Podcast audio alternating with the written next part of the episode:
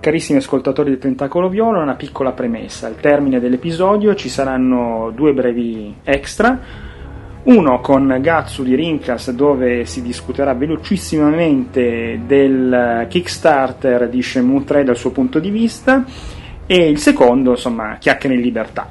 Quindi non andate via dopo il termine dell'episodio, un saluto e buon ascolto. Ciao ciao!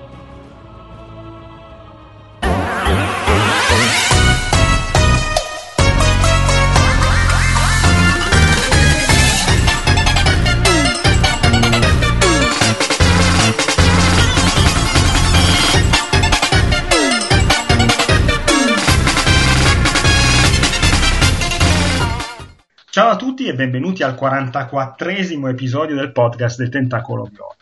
Questa sera, oltre al sottoscritto Davide Moretto, abbiamo Andrea Maderna, Uè. Paolo Cego. Buonasera a tutti. E per la prima volta qua al Tentacolo Viola, ma voce ormai conosciuta dagli ascoltatori di Outcast, direttamente da Outcast Popcorn, theshelternetwork.com, mi sembra, abbiamo con grande piacere Alessandro Di Romolo. Ciao Alessandro. Buonasera, ciao. Ciao. Ehm, se, arrivi anche da qualche altra parte oltre che da Outcast Popcorn e, e ma sei, un, un, sei, in prestito ad Outcast, diciamo, sì, sì, sono in prestito ad Outcast, ancora non sono stato acquistato a titolo definitivo. E, e, non, e non, succederà perché non abbiamo i soldi, poi c'è il salary cap. ma io veramente so che adesso ce l'avete i soldi, però non li state dando, soprattutto a me, quindi vabbè, pazienza comunque. Eh, devo, devo, devo, devo pagarci l'aria condizionata. Vabbè, sembra giusto. No, no, più o meno sono queste le, le, mie origini. In precedenza, non so, qualcuno avrà ascoltato il podcast di Finbusters all'epoca, 3-4 anni fa, ma oh, immagino che eh, nemmeno, nemmeno, io me lo ricordavo di averlo fatto. Se lo ricordano gli ascoltatori. Io non l'ho mai ascoltato, ma mi ricordo che esisteva perché lo vedevo passare su Facebook. Ah, addirittura, vedi? Sì, sì. Vabbè, quindi insomma, vabbè, abbiamo raggiunto anche una bella posizione su iTunes, poi non so quanto sia veritiera quella classifica lì, però ebbe un discreto di successo. No, non voglio abbatterti, ma qualsiasi cosa pubblichiamo raggiunge una posizione alta su iTunes. Secondo me in Italia è facile. no, secondo me c'è un, un, algoritmo per cui se una, una, novità ha molte più probabilità di stare in testa un po' di tempo e poi si ricalma, anche con gli stessi numeri di download. Oppure abbiamo un ascoltatore in Apple. esatto, che tarocca clamorosamente le, le classifiche. Probabile.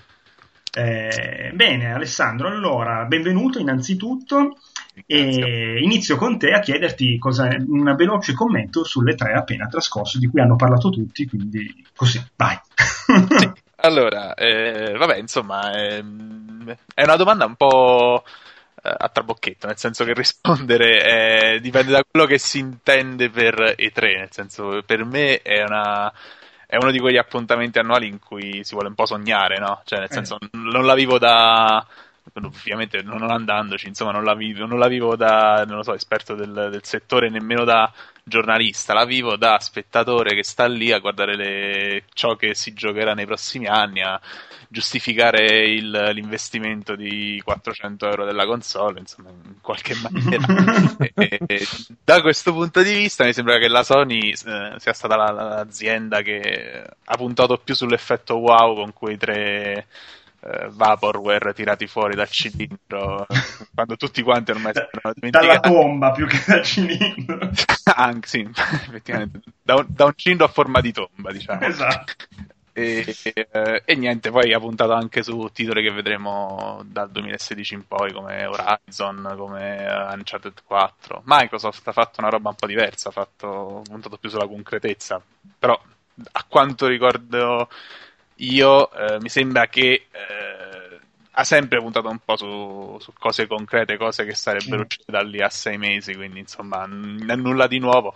Personalmente non mi interessano molto quei titoli, però mh, riconosco che al grande pubblico un, uh, sa- sapere che uscirà di qui a mh, breve un Halo 5, comunque il remake di Gears of War e Forza 6. Anche Forza 6, esatto. Sia una notizia abbastanza interessante. Eh, delle, dei tre grandi competitor produttori di hardware, mi sembra che Nintendo sia quella un po' messa maluccio. e, nel senso che mentre Sony mi sembra proprio che sia quell'azienda che ascolta diciamo, il grande pubblico, nel senso che sia gli dà... va sui forum. Esatto, non volevo dirlo, però sì, effettivamente va sui forum e, e, elabora piani marketing su, su, quelle informazioni lì, quindi insomma caccia fuori quelle, quelle tre cosette lì. E in, in e, effetti, tra l'altro, non ci avevo ancora pensato, però eh, eh, non, cioè, a ripensarci un attimo, hanno fatto la conferenza, ok, non abbiamo una sega che esca quest'anno, come facciamo a fare il rumore? Le nerdate, vai con le nerdate! esatto, esatto. E hanno aperto un thread di, di NeoGAF, hanno controllato la chat. Cos'è che c'è su, cos'è, cos'è che fa in casa Inter? Half-Life 3, non esageriamo, dai, esatto. un Kickstarter di Shenmue che, che, mi sembra meno costoso. No, che, che i New ce l'abbiamo già avuto una volta e, ci hanno fottuto, e sono arrivati gli hacker che ci hanno distrutto il sistema. Vabbè, come insomma, dicevo, la cosa migliore della conferenza di Nintendo sono stati Muppet stile g Mamma mia, ma questo sono stati carucci, dai. Però no. per il resto, cioè, sembra quasi che se Sony ascolta i propri clienti, Nintendo gli sputa in faccia. Io stavo ascoltando con gli altri ragazzi di The Shelter, no? Abbastanza nintendari. E eh. quando hanno visto Animal Crossing su Wii U, so, sentivo gridolini di piacere da tutte le direzioni e poi si è scoperto Grand Party Game e la gente inizia a bestemmiare. Stesso discorso anche per Metroid Prime, cioè fai quella roba lì, nascono, iniziano a, a, spuntare le petizioni per non farlo uscire. Poi vabbè, come dice il professore mio di gestione aziendale, è un'azienda che sta lì da, cent- da più di cent'anni, sta nel settore da 40 anni, è sempre sopravvissuta, sempre un po' rimasta nella sua torre d'avorio. Anche fare... Sega stava tanti, da tanti anni nel settore. ma, ma, Nintendo secondo me ha avuto il momento di Wii che è stato proprio il momento di ma che cazzo ce ne frega, ma eh, vabbè, ma sì, faccio, facciamo Wii Music, delirio di onnipotenza, ma sì, ma non rompeteci con gli... Poi hanno iniziato a vendere meno col Wii U, eh, attenzione, dobbiamo buttare fuori un po' di Mario così la gente è contenta, no, ma guarda che il 3DS sta, sta vendendo bene, ah, ma fa il culo allora. Gli allori per loro sono proprio... no, eh, boh, cioè, negli ultimi oh, dieci anni danno retta a internet solo quando si rendono conto che sono costretti a farlo, altrimenti proprio sucate. No, anche perché dicono di solito internet cosa? Ah, quella roba. no, infatti, eh, ho letto su un forum, eh? no, niente, è arrivato un telegramma. sì, diciamo che stanno un po' fuori dal mondo, ecco. Un filino, sì. Eh, bene, eh, Paolo, volevo chiederti una cosa. Eh, tu non so se hai seguito le tre, ma il primo giorno, appunto, nella conferenza Microsoft ha aperto con il fatto della retrocompatibilità con Xbox 360, no? Prima che arrivasse la conferenza Sony, su, anche su Facebook, dice, ah, figata, Sony è fottuta, One c'ha la retrocompatibilità, che poi si scopre essere una retrocompatibilità di, per ora di 20 titoli via software, tra cui, tra parentesi, e qua un omaggio, penso, anche al tuo essere, il titolo che tutti i possessori di Xbox One mm. vorrebbero emulato è Red Dead Redemption. esatto, sì, un titolo che non, non, sto qui a descrivere, però per qualche strano motivo non è mai uscito su PC. Esatto. Vi potrebbe dare un'idea di quanto fosse stabile quel gioco, uh, già su, su, 360. Buona fortuna a Microsoft a riuscire no. a emularlo non in pensi, qualche modo.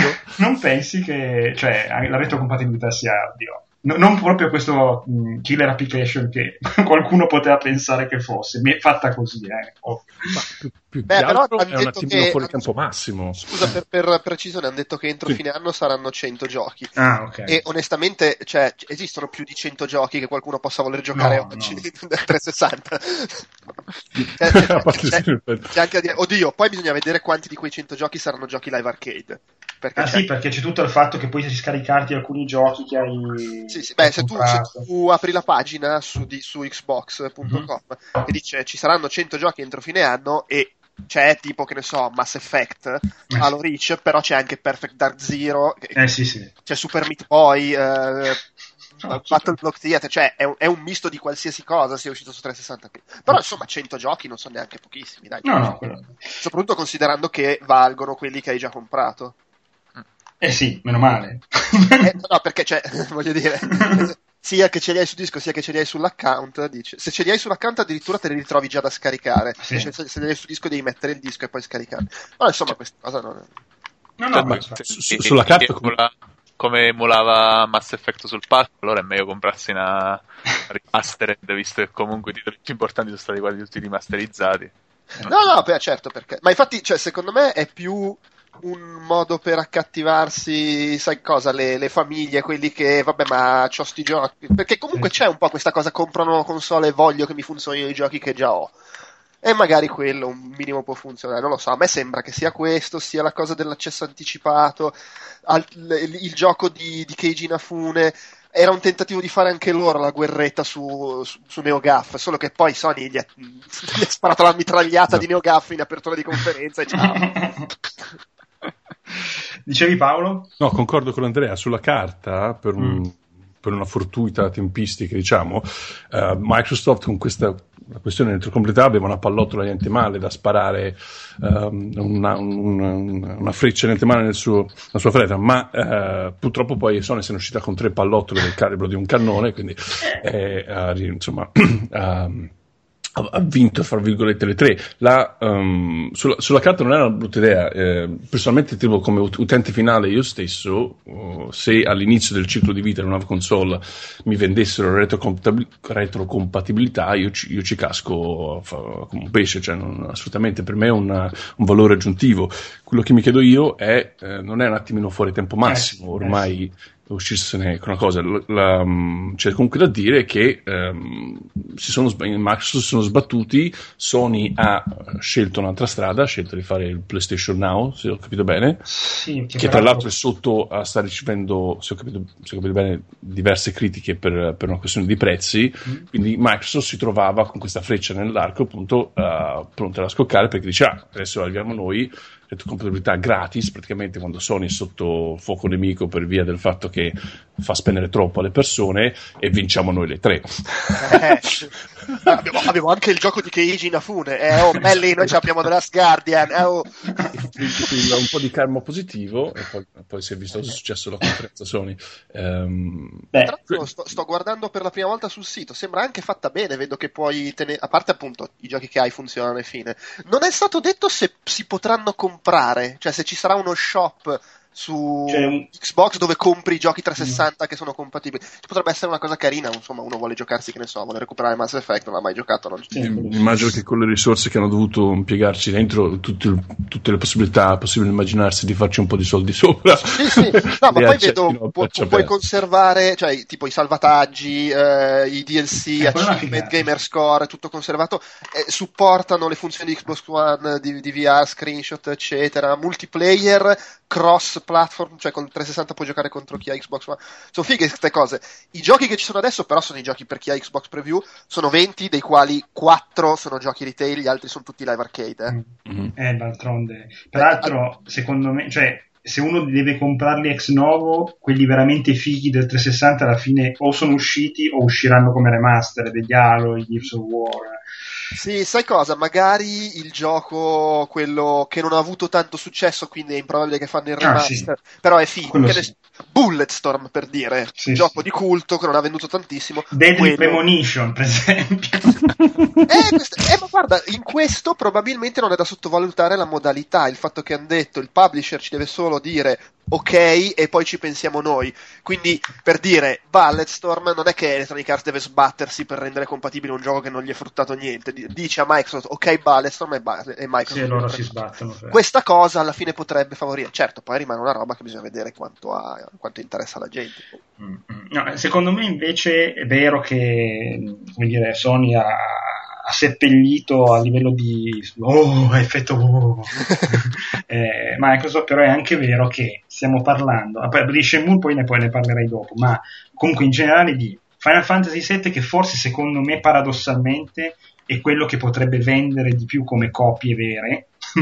Sì, ma io però, non, ma, io ma non lo giocherei mai. Ma veramente, perché, ok, tutti i fan di Final Fantasy VII sono contenti, però non dimentichiamoci che oggi Final Fantasy è quello che Square Enix alla conferenza per E3 lo mette nel montaggio, neanche gli fa la presentazione. Sì, sì, no. C'è da dire che i fan di Final Fantasy VII sono contenti adesso perché ancora non hanno, esatto. secondo me non hanno capito cosa hanno in mente. No, Loro io, non fanno un remake, fanno, io loro Final, fanno, Fantasy, Final Fantasy 25, quello è il prossimo, ma con la trama del 7. no, Final Fantasy VII è l'unico Final Fantasy che ho mai finito, l'unico, e l'ho finito proprio completo, eh, completo con tutti i cavalieri della, della tavola rotonda, il cocobo d'oro, tutte queste puttanate qua. Una roba, ci ho proprio pensato, non so quanto, allora non contavo le ore, tanto faccio un cazzo tutto il giorno. ma io mai, mai, poi mai mi rimetterei a giocare Final Fantasy VII, ma neanche sotto minaccia di mo. Ma c'è sicuramente chi lo fa, eh? c'è sicuramente chi se lo gioca, però secondo me non sono mm. numeri tanto diversi da quelli che vogliono Shenmue 3 e da quelli che comprano eh, della se, Secondo me, para- cioè alla fine della fiera, eh, quello che venderà di più, secondo me, sarà Final Fantasy VII, soprattutto in Giappone. Poi ci sarà della Guardian, ma molto al di sotto, e un cazzo di nessuno si comprerà Shenmue 3. Vabbè, ma cioè, scusa, Shenmue 3 è stato un fallimento quando sì. è uscito ed era all'avanguardia. Oggi esce e sembra un gioco del 98 per Dreamcast. Cazzo se lo compra. no, poi ne parliamo dopo Shenmue. No, però The Last Guardian, che io veramente quando lo vi. Allora, per me il gioco più bello per PlayStation 2 è Shadow of the Colossus. E il gioco più bello per PlayStation 3 probabilmente è Shadow of the Colossus. Che non scatta peraltro e va a 60 fotogrammi al secondo quindi per me eh, The Last Guardian è una, è, tor- rivederlo mi ha proprio riempito il cuore di gioia e fatto tornare amore per i videogiochi che mi stava un po' scemando no? però anche lì poi ah, 2016 figata eh? poi il giorno dopo ehm, Ueda, Ueda no? Sì Speriamo. Eh, dice, eh, speriamo. Come speriamo? No, penso che eh, Yoshida ha detto speriamo. Non... No, ma lo, lo, diceva anche Ueda alla no, no, porte chiuse. Dice, eh, vorremmo, speriamo, 2016. Ma porca puttana, dopo otto anni mi fai vedere ma, ma secondo me, secondo me a Ueda glielo fanno vedere con... Uh, come tipo i genitori separati, il suo bambino, no? che lo vede soltanto una volta a settimana, lo fanno entrare negli uffici della Sony col pass speciale. Ok, dai, adesso puoi vedere il tuo parco. Se pensavi poi... che, io fosse mo- che io pensavo fosse morto, l'avessero ucciso in qualche catacomba giapponese. A Ueda gli hanno detto: Tu devi levarti dai coglioni, il gioco lo finiamo noi, ti facciamo un contrattino solo per farti apparire davanti alla stampa, così non rompono i coglioni a noi. Ma tu fuori dal cazzo. tra, tra parentesi, per fortuna pare sia scemata questa voce tremibonda che diceva che il team di Knack si stesse occupando di, di The Last Guardian. L'hanno smentita no. subito. No, hanno, hanno, contestualizzato, hanno detto che sì, Cerny ha avuto a che fare, ma perché ha a che fare con qualsiasi studio interno eh no, della eh Sony. Passa, ti, ti, fixa una riga di codice e va, eh, e sì, Cerny si è fatto una carriera andando a tirare scappellotti a quelli che sviluppano i giochi, gli, altri giochi. sono vent'anni che non fa altro che collaborare a qualsiasi cosa eh, faccia Sony. Però l'uomo che ha creato Marble Madness per me può anche dar fuoco a, al Duomo di Milano. Insomma. Oh, poi ha, ha, fatto anche Sonic 2, eh? Studio, ah, sì? Eh sì. Ah. Cioè, no, nel senso, lavorando con coso lì, Yuji Naka, ma Sonic 2 l'avevano sviluppato in America con nel, nel, suo, ah, nel suo bugigattolo. Eh, bene, beh, allora io direi di andare sull'argomento Shenmue, visto che eh, stiamo parlando. Ecco, Shenmue ha fa- allora, già il fatto di presentare il Kickstarter, poi si è detto mille cose. Ah, hanno presentato il Kickstarter perché Sony voleva vedere quanta quanto vol- voglia c'era di avere Shenmue 3 per oltre dai soldi, eh, eccetera. E, e, ha visto, e, ha visto, che ce n'è poco, perché ce n'è pochissimo. Perché è, è, vero che ha fatto il record di Kickstarter, sì, ma, ma sono 50.000 persone. Cioè... Ma di fatto 50.000 persone, ma cioè nessuno, una briciola nel, nel deserto. e questi non capisco, ma come fanno a pensare veramente che ci sia qualcuno che comprerà Shenmue 3? Cioè, veramente? No, ma secondo me vuol dire semplicemente che sarà un progetto modesto e non la roba fuori dal mondo del tipo, ah cavolo, possiamo farlo con gli investimenti allora, da AAA. Ecco, direi, direi, una cosa qui, cioè, permesso che 10 milioni neanche col cagnocchiale. Allora, in questo momento ha 3 milioni e 8, Paolo. Esatto. Okay, sì, però... avrà un, po' di impennata sul finale, come succede sempre su Kickstarter, sì, ma non sì. ci arriva a 10 milioni. Però fermarsi a un budget più ristretto, se lo chiedi a me, non può fare altro che bene. Ha le probabilità che un gioco complesso, mm. come sicuramente sarà Shenmue, mm. possa un giorno uscire. Uh, meno soldi, vuol dire meno features, quindi meno mm. spazio che il designer di turno possa essere libero di passare giornate a fantasticare, tipo, oh, ma non sarebbe figo se aggiungiamo, eh? E la mancanza di soldi si fa per dire che comunque 3 milioni cioè, non è che ci sputo sopra, no? no Però tende a focalizzare gli sforzi, che è uno dei requisiti per portare a casa un, un prodotto, un risultato. Cioè, se dai più soldi a Shenmue, a Shenmue mm. che spero non succeda sinceramente, questo, no, il design document si allunga, diventa più vago, c'è un sacco di feature, ah, sì, le, questo lo scrivo qui ma poi ci, ai dettagli ci penso dopo, no? Quei tempi che si allungano, poi le feature non si amalgano bene assieme e... Um, quindi che, che poi, poi, cosa succede? Se una feature non funziona, qual è la soluzione preferita degli sviluppatori? La mm. cercano di aggiustare? No, la tolgono del tutto. e a forza di iterazioni, che, cioè, poi casca l'intero castello di, di carte. E se, il sandbox, un gioco sandbox è quello, cioè un castello di carte che in pochi sanno, se pochi se va bene tra l'altro, come, si, come fa a reggersi in piedi. Eh, però, scusa Paolo, tu che hai lavorato in progetti di questo genere, no? Sì. Ma com'è possibile che è vero che devono ancora iniziare a lavorarci veramente, ma com'è possibile che ah, se superiamo i 10 milioni diventa un sandbox, cioè un open world vero? Ma Ok. com'è possibile Ce la- cambiare ce la un progetto del eh? C'è da fare alcune premesse. Con i soldi, da un punto di vista ludico, fai un po' tutto quello che vuoi, sinceramente. Sì, ma non è un Eh, progetto non, è una- stiamo partire. parlando di medicina, no, che purtroppo se c'è un mare incurabile, poi tutti i soldi. No. No. Quanto- Beh, il, il mare incurabile è, il, è Shenmue in un videogioco ci sono, uh, ci sono compartimenti, se ci butti i soldi sopra, se, no, se, gli- se gli fai la doccia di soldi, quelli ci stanno una, tre anni, però il risultato lo ottieni. Sì, ma devi rifare il progetto Stiamo parlando di, sì, ma stiamo parlando di eh, il signor Suzuki e il suo team, che non sono i primi pischelli dietro l'angolo. Ok, magari sono anni che sono un po' arrugginiti, un ma filino, un eh. document, sì, ma un design document lo sanno fare. Questo Sì, è- sì. Un gioco come Shenmue, io ho giocato soltanto il secondo e non ho neanche finito, Neanche. ma il- il- la mole di variabili contemplate da quel gioco a me fa esplodere le sinapsi. Un gioco come GTA Eh. non ha, la non ha neanche la metà delle possibilità ludiche che quel gioco ti offriva con le Parole conseguenze. forti, eh. Sh- Shenmue 2, quel, quel poco, le due o tre ore che ho giocato, qualsiasi cosa io facessi aveva una conseguenza immediata, subito, succedeva qualcosa. Cioè, se, se te prendevi un sentiero A invece che B, vedevi subito una diramazione, non, c'erano, non era scriptato in un modo in cui il famigerato camion di cui parlavamo prima nello- nel, nel trailer di Uncharted non, non lo fai esplodere finché non vogliono che esploda. Shenmue era diverso, Shenmue contemplava un sacco di opzioni in più. Quindi Suzuki sicuramente sa il fatto suo. Se gli dai più soldi, lui torna sul design document e ci aggiunge roba. Più Ma, che ma altro, probabilmente c'è già, secondo me l'ha fatto modulare, ha detto se c'ho i soldi Eh, lo sì, faccio io open world, se non c'ho i soldi faccio una storia lineare. Immagino che l'abbia fatto modulare. Poi immaginatevi una persona che probabilmente ha, è una vita che combatte contro un mulino a vento di Sega, quello che fosse per riuscire a far entrare il gioco nei budget, che probabilmente non c'è riuscito. Sta a 60 Se si milioni. vede magicamente recapitare sulla scrivania 10 milioni, questo fa, ah cazzo, chi è Sega? Te la faccio vedere io come si fa un gioco. si toglie i sassolini della scarta e se le toglie. Sì, sì. Beh, Quindi, sì, secondo me, se volete vedere, se qualcuno là fuori vuole vedere uscire Shenmue, i soldi ne avete già anche troppi. Cioè, lasciatelo lì tranquilli e aspettate qualche anno. Sì. E qualcosa esce, insomma. Ah, su quello Outrun 3 spero adesso cambia il progetto tanto è sempre roba sua eh. Sì, ecco, secondo me è un po', cioè se effettivamente però la campagna è anche un modo per far vedere a Sony come va e nel caso Sony e altri investitori sono pronti a entrare. Non è nulla di strano perché succede spesso su Kickstarter che facciano la campagna anche per confortare gli investitori già presenti. La differenza però è che di solito quando fai questa cosa su Kickstarter lo dici, ah, spesso le campagne Kickstarter dicono questa campagna noi abbiamo comunque degli investitori, dicono il progetto andrà comunque avanti, il progetto non andrà comunque avanti, però lo dicono. Qua se leggi la campagna c'è scritto uno, se non, aggiungiamo, non aggiungiamo il risultato, tanti saluti perché il gioco lo vogliamo fare con voi giocatori, perché ba ba ba ba ba ba ba, e non viene fatta menzione del fatto. Poi sti cazzi, eh.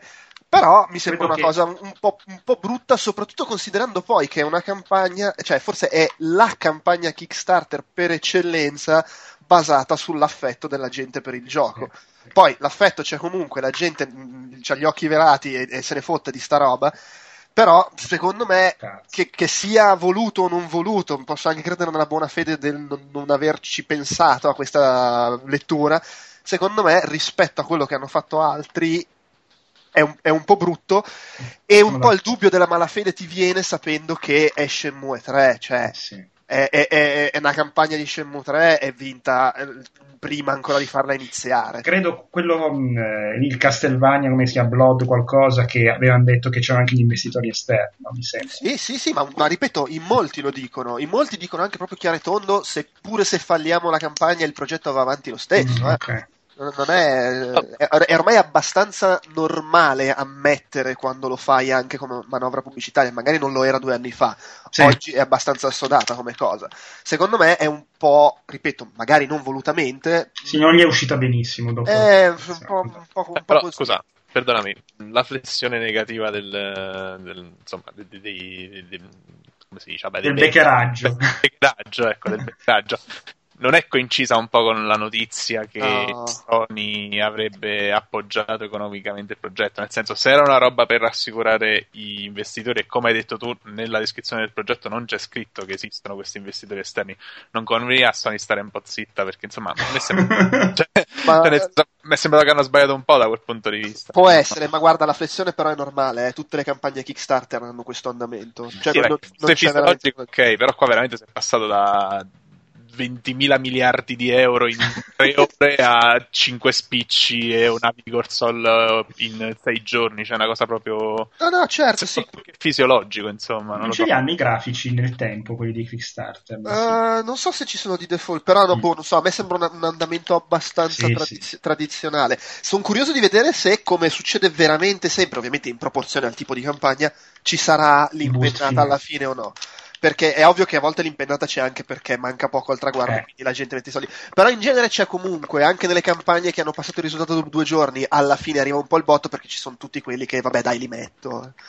Sì, sì, sta per finire, lo metto. Volevo Vedremo, già farlo. Vedremo, perché comunque se c'è un'impennata, dubito paragonabile Ma a quella dai. Però comunque se c'è un, un'impennata come c'è di solito, magari qualche altro stretch goal lo, lo, lo, raggiungono. Al di là del fatto che gli stretch goal sono praticamente tutti, sì, vabbè, aggiungiamo una missione. Sì, infatti, infatti. Aggiungiamo i sottotitoli in italiano.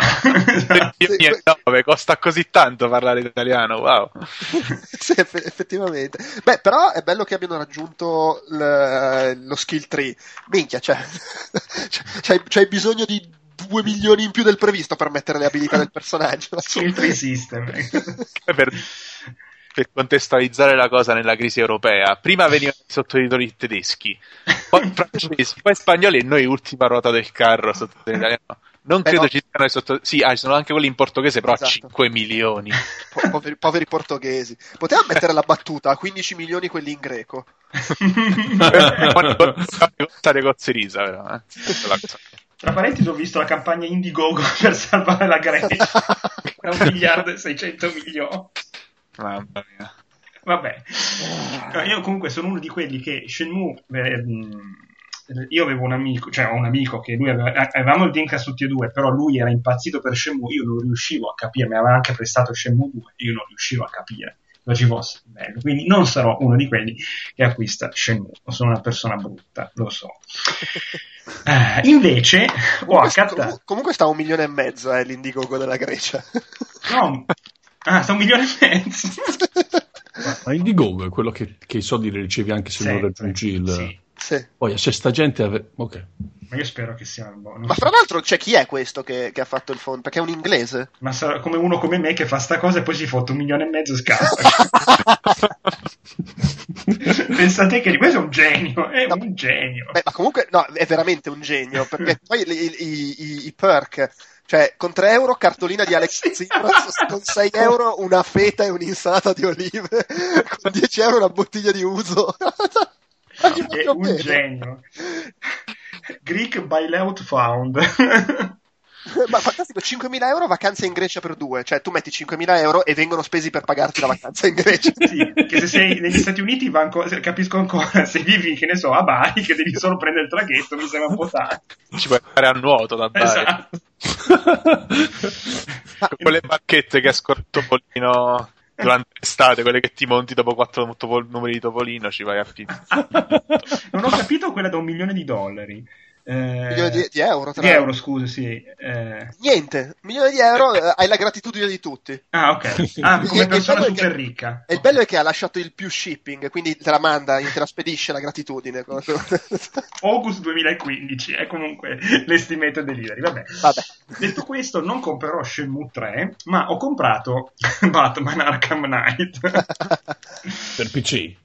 No, no, no, no, per PlayStation. Okay. Però, partiamo da un piccolo, perché insomma, è, peraltro è uno dei rarissimi giochi, forse il primo in dieci anni, in cui do due giochi indietro in pre-order per eh, pagare un cazzo il gioco, no? E mh, vado lì qualche giorno prima, ovviamente, per eh, insomma bullarmi dicendo ah ma per caso è già arrivato sai quelle cose tipo day one rotto. E fa no no no non arriva ancora poi nei siti vedevo che le edizioni speciali ho preso quella standard ovviamente senza pupazzi le edizioni speciali sarebbero usciti dopo e non c'era ancora data perché avevano avuto un problema nella, insomma, non ho capito se proprio bambini in Burundi non sono esatto.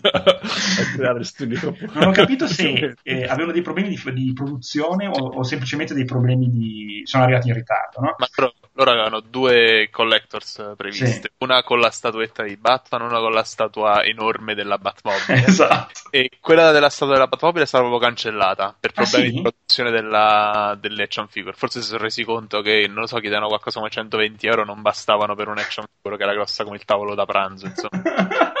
e, e quella di Batman invece ha subito dei ritardi sempre per i soliti problemi di produzione, di qualità e quindi... Ma non sapevo avessero cancellato quella della Batmobile. Quella è stata proprio cancellata, sì. Minchia, che brutta... Vabbè, eh, però... Eh.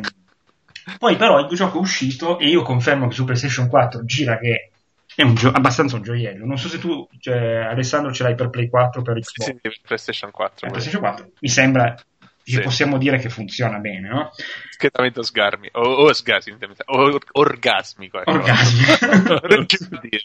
Quella roba lì. Esatto. E, Invece per PC si è visto subito che aveva grossi problemi e addirittura, cioè su, su molte configurazioni anche molto molto potenti scattava a bestia e dei, poi c'erano dei, dei, texture mancanti, difetti grafici su, non, c'era, non c'era la Batmobile bagnata, porca miseria, eh? piove tutto il gioco e non si bagna la Batmobile. È una roba tale che per cui c'è stato uno tsunami di merda tale per cui Warner Bros. ha ritirato il gioco da Steam e penso anche dagli altri negozi online fino a che non, non, non fosse patchato abbastanza per poter ridare. Tra parentesi, due giorni dopo l'uscita è uscita una patch che risolve diversi problemi, tra cui anche l'acqua sulla mobile.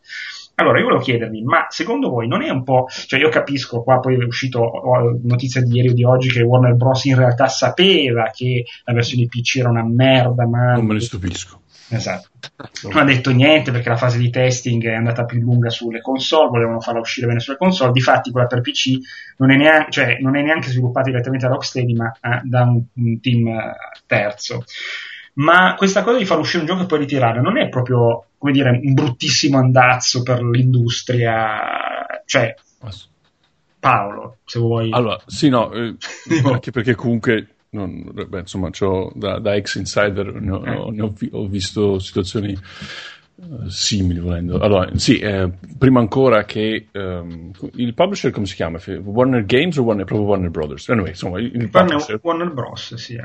è, è impossibile che un publisher di un certo livello non sia a conoscenza del fatto che una delle versioni del loro prodotto di punta, tra l'altro. Di super punta di quest'anno. Di super punta, stia per uscire nonostante sia fondamentalmente rotta è sicuro che ne fossero a conoscenza, poi l'hanno confermato, anche perché se non lo fosse lo Stato, significa che l'intera struttura che hanno messo in piedi ha le fondamenta completamente da rifare. Cioè significherebbe che un team come Rocksteady o la terza parte sì, uh, coinvolta tragga quasi piacere da far uscire a tutti i costi un prodotto che dan- ne-, ne danneggerà la reputazione. Cioè non è mai la software house, o quasi mai la software house, a spingere perché un gioco venga fatto uscire eh, il prima possibile. Mm. Uh, fosse per loro, di solito continuerebbero a farlo a oltranza, tanto lo stipendio glielo pagano gli altri. fosse loro, il loro bambino non lo farebbero mai uscire. Quello che però forse non so se è chiaro uh, o la gente si può immaginare facilmente che un publisher, un publisher di un certo livello, e per la precisione la persona o le persone all'interno di questo publisher, il cui scopo è quello di prendere esattamente questo tipo di decisioni, è così in alto all'interno della piramide corporativa, o, o anche per meglio dire così lontano dal basso, dal fondo, mm-hmm. che non ha modo di vedere quali siano le reali di solito non ha modo di vedere quali siano le reali conseguenze di un'azione simile. La persona o le persone in questione tracciano le loro belle linee, fanno un po' di risk assessment e non vedendo casi analoghi di simili shitstorm, mm. uh, in cui un gioco viene lapidato così, la, così platealmente per una versione PC fallace. Beh, però ultimamente ci sono stati eh, casi Spe- del genere. Sì, ma così grossi? Perché lui. Perché sfortunatamente è un'industria, come, mm. come immagino siano altre industrie, ma quella lui è un'industria che impara. È così che impara le cose, una cazzata alla volta. perché se da, se da, una parte, cioè, dispiace che, uh, ovviamente, anche perché da eterno squattrinato quale sono, lo capisco, che una persona abbia speso dei soldi per un prodotto rotto. Mm-hmm. La magra consolazione è che da adesso in poi le cose non possono che migliorare se prendete ah, sì. la conferenza e tre di Ubisoft, mm-hmm. e non solo di Ubisoft, adesso ci sono personaggi femminili che escono dalle fottute pareti, che è una cosa ottima. quanto riguarda, per quanto mi riguarda è una cosa anche, ottima. Anche donne che... sul palco, cioè, c'erano delle sviluppatrici incredibili. Esatto. non è che l'altra mattina si sono tutti svegliati sentendosi paladini dell'uguaglianza fra i sessi, si sono ricordati del mare di letame di boicotti vari che Ubisoft si è sobbarcata all'uscita di Unity. Tra, tra parentesi, proprio di Ubisoft, ho provato, a qua a Milano hanno fatto un, uh, un tour di, del nuovo Assassin's Creed, che non mi ricordo mai come si chiama, eh, ed è sicuramente molto meno rotto in una versione alfa che non Unity l'anno scorso, quindi evidentemente hanno imparato anche da... È un'industria, magari perché anche leggermente più giovane, quello che sia, ma le, e le impara così le cose. Ci vogliono le shitstorms, sono... Sì. Ma, ma, non potevano fare come con GT con, con Rockstar, con, cioè cos'è, tu che, no, chi è, chi è il publisher di Rockstar? Il, il publisher è complicato, è Rockstar Games. Ah, no, e non potevano Però fare... i soldi da Take Two. Eh, Take Two non potevano fare come GTA 5 che è uscito su console e poi quando è, rim- quando è arrivato pronto, perfetto, perché GTA 5 su PC io non ce l'ho ovviamente, però mi dicono tutti essere un gioiello, lo fanno, l'hanno fatto uscire. GTA 4 si vede che... PC com'era? GTA 4 su PC com'era? Funzionava? Eh, era... No. no eh, quindi Rockstar ha imparato le versioni PS3 fino a GTA 5 erano uguali a quelle 360? No. Shitstorm, Rockstar impara e la versione PS3 di, di GTA 5 è buona se non migliore addirittura di quella 360. Rockstar l'azienda deve prendere il coppino per, per imparare perché ma non, sul, quello che dico de, de, deve interessarle deve interess- cioè, secondo me è una questione di imparare perché ormai lo sai cioè, voglio dire evidentemente Warner hanno deciso che non valeva la pena esatto eh, però adesso si può. Adesso ha imparato la lezione, Warner. Sì, ma però... l'ha imparata. Cioè, boh, alla fine il problema è anche quello, perché Ubisoft l'ha imparata la lezione, vediamolo. Secondo me sì. Eh, vabbè, però sono andati avanti anni che ogni anno la versione. PC di Assassin's Creed faceva cagare. Non eh, c'è una piccola differenza adesso. Tu su Steam puoi riavere i soldi. che secondo me non è poco. È, è quello, secondo me. Eh. ti, ti, dirò, non voglio aprire una tangente, ma ti dirò, secondo me, chi ha imparato la lezione è Bethesda, che ha rilasciato un trailer di Fallout 4 che sicuramente non subirà nessun downgrade, perché è così brutto graficamente che già sicuramente uscirà forse addirittura migliore di quello che abbiamo visto. Quella secondo me è una tattica azzeccata perché nessuno ti potrà poi rompere i coglioni. Cioè, al massimo durante la presentazione, a parte che Fallout c'ha il fatto che essendo un gioco talmente enorme che uno non sta a dire eh, ma fa schifo graficamente, al massimo dice eh graficamente non è un granché, però sarà sicuramente enorme.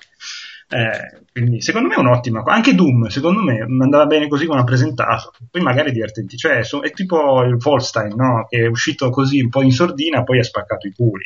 Sì, c'è anche da dire, secondo, adesso non è per giustificare uno o l'altro, è che secondo me ci sono anche dei calcoli di, diversi dietro, nel senso che Bethesda fa Fallout 4 non è che ci abbia bisogno di stupire, è un marchio conosciuto. Ah, sì, sì, sì. Ubisoft pres- è la prima, la prima al mondo a far vedere un gioco next gen quando ha presentato Watch Dogs. Eh. E per forza doveva far vedere, oh, guarda che figo! cioè, non è che... che però non era neanche una merda Watch Dogs una volta uscito, non era bello come si vedeva, quello sì. Però... Eh, no, cioè, quello che mi ha un po' stupito è che comunque la serie di Arkham è sempre stata, cioè funzionava benissimo sempre ovunque, sia sulle console che su PC. Eh sì, io ho giocato solo il primo, l'ho giocato su PC e andava una crema, tra l'altro con il mio PC vecchio. Quindi... Eh, no, no. Beh, io l'ho trovati a, sulla un Humble Bundle da Warner Bros. E, e girano perfetti anche il mio PC, non è che sia proprio da Sì, gioco. vabbè, allora, io poi non so se all'uscita fossero perfetti, io l'ho giocato tempo dopo. Sì. Cioè, penso, siamo tutti d'accordo che fra un mese questo gioco sarà perfetto. Ma secondo sì, di fatti. secondo me sì, cioè, cioè, perché poi succede sempre questo. Giustamente eh, scoppia lo shitstorm, ma già dopo una settimana metà dei problemi scompaiono. Cioè, nel senso, è anche un po' questa la situazione. È che se, se ne battono il cazzo perché poi puoi sistemarle le cose e soprattutto l'utenza PC è un po' più abituata anche mm. alla patch, all'aggiornamento rispetto magari a quelli console che eh, ce n'è un po' di, me, un po di più che oh, però io vivo in Kentucky. Beh, appena messo il gioco c'è una patch, c'è una patch da 3 e mezzo da scaricare su Play. Eh. Tra l'altro. no, però secondo me come al solito in questi casi il 10% dell'ondata di merda di gente che ha pagato il gioco e si è, rot- e, si è incazzata, il 90% dice ah il mio amico ha vi- ho visto il gioco a casa del mio amico mentre ero sul cesso e, e, è orribile o mi hanno raccontato mia cugina che cioè Vabbè, ma, ma, ma, comunque hanno ragione. Quindi, cioè, senso, è esattamente come c'è chi ha il computer su cui gli gira perfettamente e dice: Oh, ma che volete? A me funziona. tipo FedEx. Però, insomma, cioè, ha dei problemi. È come, è come, se io negassi che siccome NBA 2K mi piace, quando è uscito su PC non funzionava un cazzo. L'ultimo. Poi io ci ho giocato due settimane dopo ed era tutto a posto. Beh, eh. Io, per esempio, ad Assassin's Creed Unity ci ho giocato tre mesi dopo su Play e funzionava tutto benissimo. Ma sì, vabbè. Cioè... Infatti. E mi era pure piaciuto, tra parentesi. Ma direi tanto poi sul gioco vero di Batman ci soffermiamo dopo. E come ultima notiziola così, eh, finalmente è stato ufficializzato, anche se i prezzi non sono ancora del tutto ufficiali, ma potrebbero no, esserlo. No, no, ufficiali, ufficiali. Com- sono ufficiali? Ah, ok. Che sono in linea con il resto d'Europa. Netflix arriva ad ottobre in Italia. Fina- per fortuna senza vincoli di provider telefonico di banda, grazie al Signore.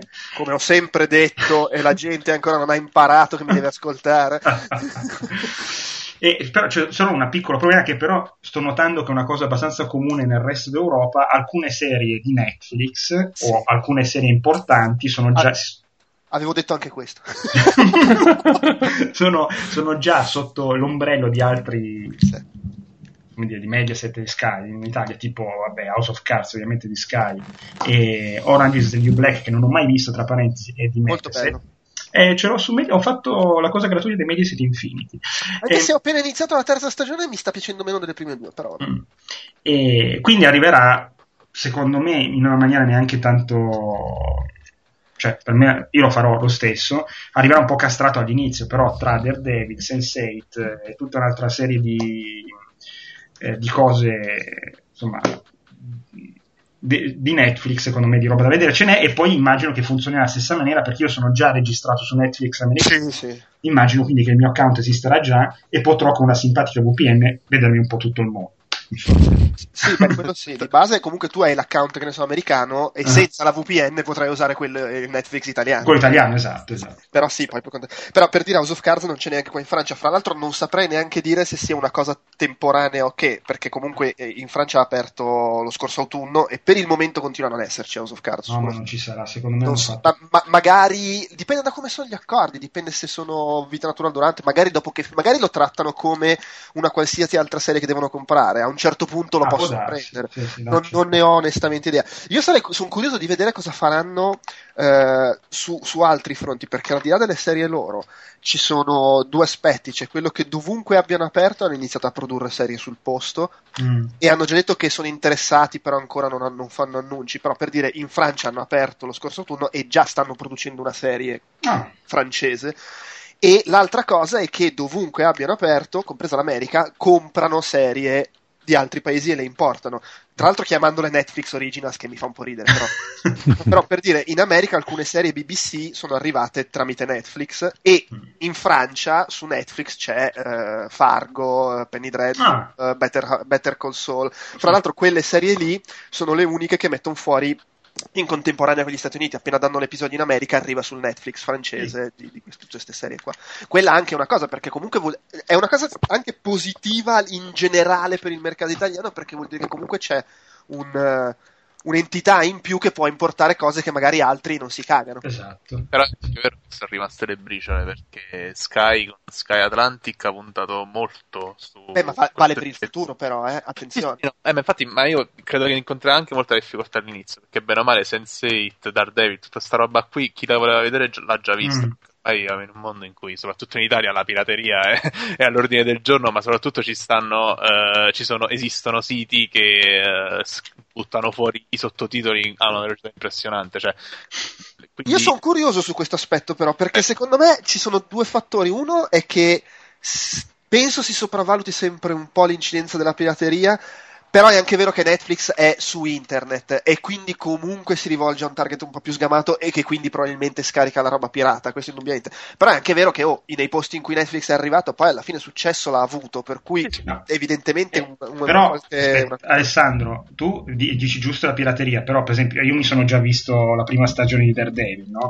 Però adesso arriva ad ottobre, poi sarà cos'è, a, a febbraio, marzo la seconda, sì. quella non me la scaricherò più a scrocco. Certo, cioè, no, no, ma no, io sì. parlo di una difficoltà iniziale. Ah, sì, sì, sì, perché uh, Sky ha già cannibalizzato il mercato e un po' perché certe cose già le abbiamo viste, però immagino che dopo prenderà piede, sempre che Mediaset e Sky non ci mettano lo zampino, perché già no. si è visto che... Beh, ma Mediaset comunque sta, sta, facendo anche loro cose, credo che la terza di Orange is the New Black la stiano mandando solo sul servizio di streaming e non in Su Infinity, sì. Eh, per cui comunque sta, si stanno, stanno, stanno, mettendo le mani avanti. Eh, per esempio su Infinity c'è tutta, tutte le stagioni di Baking Bread, mm. c'è mm, Orange is the New Black, no, ce n'è di roba interessante adesso. Piano piano, ca- casualmente è iniziato a spuntare nell'ultimo mese e mezzo un po' di roba interessante, come serie tv.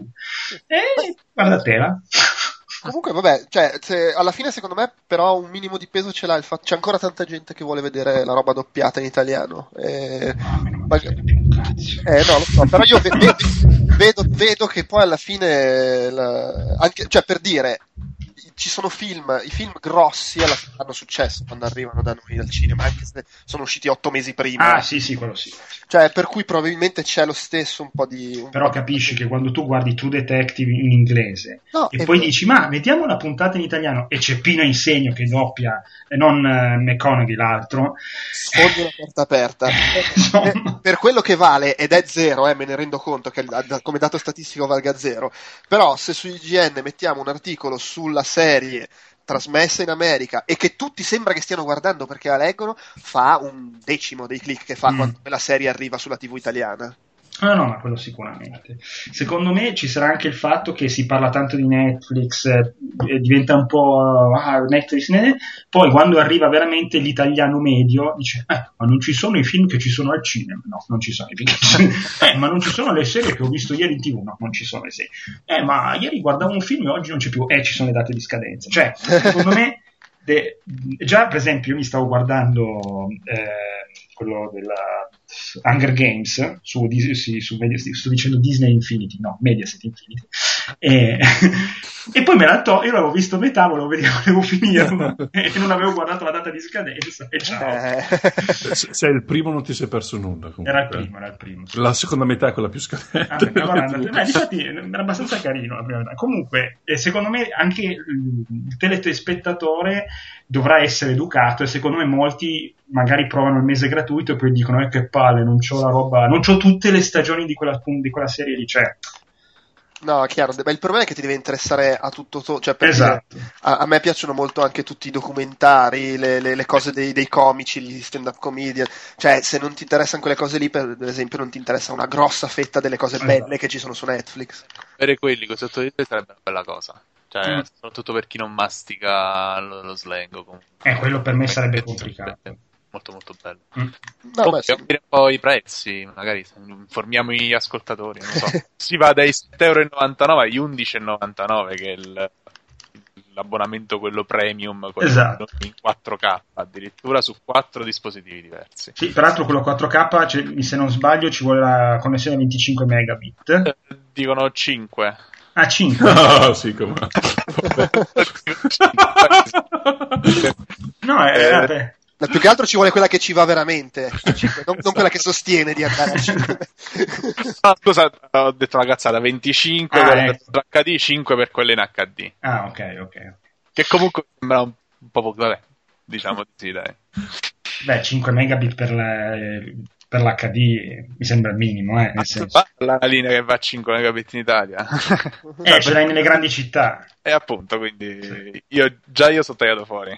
Eh, sì, no, ma infatti il problema è soprattutto quello, cioè internet. E poi comunque cioè, non, non, non, va sottovalutato il fatto che cioè, per usarlo devi avere un oggetto che ti permetta di usarlo Netflix. Vabbè, minchia. Eh. Eh, ma tu scherzi, ma guarda che la, fa- la, famiglia oltre una certa età non è neanche così scontato. No, no, sì, ma oltre una certa età non, non, è il target. Cioè, io per esempio ho un collega che ha 10 anni in più di me, che ha 52 anni, e lui si è comprato una bellissima TV smart Samsung. Vabbè, lavora nell'ambiente informatico, quindi è uno appassionato, eccetera. Però tra, po- tra qualche mese gli apparirà la, Certo, sì, sì, ma quello, sì, quello, è figo. Però per dire, i, i, i miei suoceri che, ci, che vedono qua a casa mia Netflix, oh bello, sì, lo vogliamo anche noi, però poi sì, ho capito, ma come lo guardate? Ah beh, sì. come sarà grossa la campagna marketing. Ah, eh. certo. Secondo me devono, devono, mettere in verità un, un, un, un, aggeggio, un cosetto. Io mi aspettavo che l, il discorso, la voce che c'era dell'accordo con Telecom fosse anche in quel senso lì, che magari ti davano qualcosa incomodato d'uso. Banalmente ci sarà, eh. Eh, no, no, ma non è da escludere. Qua in Francia, per esempio, col provider che ho io, io mi sono ritrovato l'app di Netflix su, sul decoder della TV perché hai il decoder del, del sì, cioè col, col, mio provider ho la TV via internet e mi sono ritrovato lì l'app di Netflix. Volendo posso guardare lì poi uso comunque la PS3 perché funziona meglio l'app però eh magari sì magari funzionerà così. Sicuramente non, ci, non si troverà sui decoder di Sky e Mediaset no magari con Chromecast che in ogni caso si trova nei, nei media world potrebbe sì, ma Chromecast fallo usare alla famiglia media che già io ogni tanto non capisco dove cazzo devo finire per vedere la roba del telefono Vabbè, una, una pennetta USB alla fine potrebbero arrivare a risolvere questo enigma. Dico questa cosa qua però cioè. Eh, però vedi, que- questo si ricollega a quello che dicevamo prima, cioè il punto è che Netflix è una cosa che utilizza gente che è, non dico esperta, però è abituata ad usare determinate cose, che è la gente che è anche abituata a scaricare i film, però. Eh. Beh, e quindi bisogna vedere se trovano la, la cioè se, se, riesce a colpire una via di mezzo giusta, come peraltro hanno fatto in molti paesi, quindi non è da escludere. Negli Stati Uniti l'Apple TV ce, ce l'ha Netflix dentro, se non sì. sbaglio. Sì, sì, sì. bisognerebbe vedere, cioè quello secondo me, io, sai, ti compri l'Apple TV che adesso costa un cazzo, e te la metti lì ci no, no, certo. come decoder di Netflix e tanta altra roba, tra parentesi. Sì, sì. Vediamo come sarà il catalogo, per, perché per me è una cosa bella di, di Netflix francese. Io, come te, cioè come dicevamo prima, uso la, il servizio di VPN e vado sul sito, cerca in tutti i Netflix del mondo su questo film. Ah, è su quello danese, ok, allora guardo su quello danese. Però una cosa bella dei Netflix europei è che ovviamente il catalogo è molto diverso da quello americano e, e c'è molto cinema europeo, ci sono le serie britanniche, eccetera. Mm. Per cui sono curioso di vedere anche come sarà il catalogo italiano, spero non tutto Boldi e De Sica.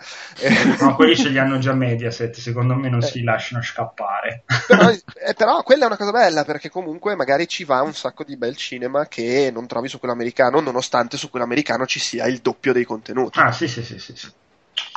Vero. Bene, io direi che possiamo chiudere qua la parte della news e passare ai giochi giocati che ci abbiamo un botto di roba visto che non registriamo da 12 anni.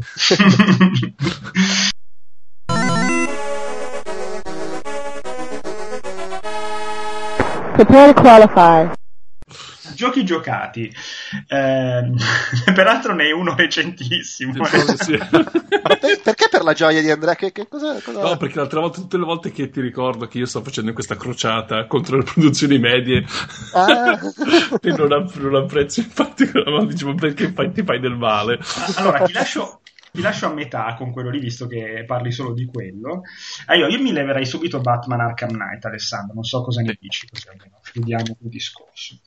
Allora, parto io, parti, parti tu, dai. Parti tu, parti tu. Parto io. Allora, secondo me, eh, eh, allora, io sono un grande fan della serie, di tutti, anche di Origins, che mi è piaciuto un casino, anche se non è sviluppato Rocksteady, bla bla bla bla bla. Allora, secondo me, questo Batman Arkham Knight è un gran bel gioco, che però ha due, diciamo, grossi difetti che rallentano l'inizio, nel senso, allora, partiamo, ho giocato su PlayStation 4, graficamente mi sembra ottimo veramente, eh, anche proprio come stile, design, eh, molto cu- più cupo di qualsiasi Batman cupo, è veramente cupissimo. E secondo me ha due grossi difetti e, e di parlo più di questi perché i pregi sono i soliti della serie Arkham, quindi tante botte da orbi, tanta, tanti gadget, eh, da fare il, chiama, l'investigatore con tutti i cosi agli infrarossi, eccetera, eccetera. Secondo me la grande novità del gioco è quello che, è, che la Batmobile è quella che mina l'inizio del gioco, perché tu all'inizio del gioco sei obbligato a usare sta Batmobile troppo tempo di fila. Difatti, secondo me, una delle cose che cambia dai giochi vecchi è che una volta avevi questo gusto di trotterellare per la città e menare come un fabbro tutti i gruppetti di rompicoglioni che vedevi in giro, qua invece hai a che fare con un sacco di carri armatini, quindi sei tanto nella Batmobile lo usi tanto come carro armato.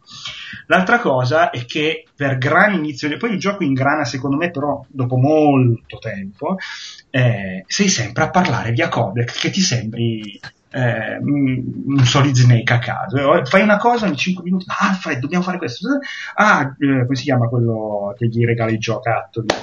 Eh, Lucius Fox. Eh, Lu- Lucius, dobbiamo fare questo. Oh, ok. Eh, Oracle, dobbiamo fare... Oracle, dobbiamo fare questo. Eh, che palle, Dio santo, ogni 5 minuti parli con qualcuno. E, e, all'inizio, devo essere sincero, mi è sembrato che il feeling di botte non fosse così preciso come una volta, però in realtà, eh, gio- continuando il gioco, no, mm, è proprio divertente massacrare di botte gli altri.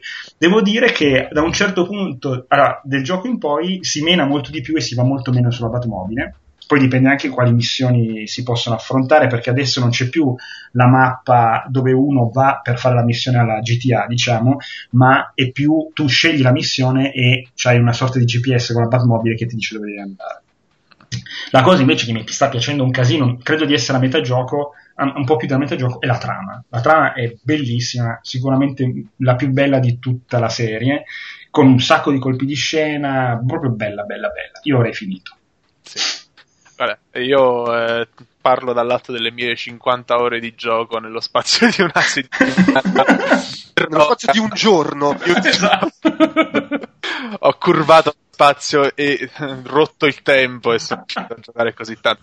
No, eh, vabbè, a me è piaciuto tantissimo e secondo me è eh, non, non, riesco a decidere se sia il migliore della saga, meglio di, del primo, perché il secondo non mi era piaciuto così tanto perché lo trovo un po' disorientante. C'era questa mole di contenuti, quella mappa che si riempiva di puntini e cominciavano a incrociarti gli occhi, che non capivi più dove dovevi andare, cosa dovevi fare, perché stavi cercando quella cosa lì questo mi sembrava molto più organizzato da questo punto di vista, cioè quella cosa della ruota, cioè tu premi destro sul D-pad sì. a questa comodissima ruota, hai, tu- hai la tua missione principale e le 13 side quest, tu che clicchi ti dice lui dove devi andare, cosa devi fare, preciso, non c'è nessun diario alla RPG che devi leggere 10.000 righe. sbatterti marò col gatto appeso con tutte le unghie, no? For- è molto più fluido da questo punto di vista. Come dici tu, la trama è eccezionale, ha dei momenti uh, narrativamente proprio interessanti anche all'inizio in prima persona poi un escamotage che ricorre spesso, il finale addirittura quasi FPS. No, no, no, sono sbaccato, la la la la la la. la, la, la e, e, e, sì, effettivamente la Batmobile è un po' la crocella delizia di questo titolo, nel senso che è divertente da guidare, contribuisce ad alimentare quel desiderio di onnipotenza che hai quando vesti i esatto. panni di Batman e che lo senti benissimo nei combattimenti.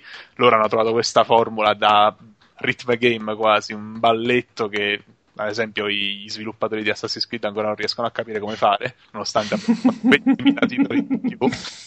E uh, sì, è, è, molto molto denso, però non te lo fa pesare. Cioè, io di solito, ad esempio, Witcher 3 l'ho lasciato quasi subito. Mm. Perché appena ho visto un NPC che voleva propormi una, una missione secondaria, ho tirato avanti il cavallo più lontano possibile. Un po' perché e ricordavo durante le mie 28 ore di Dragon Age Inquisition la mole impressionante di vedove che mi chiedevano di andare a portare i fiori sulla tomba del marito all'altro mondo.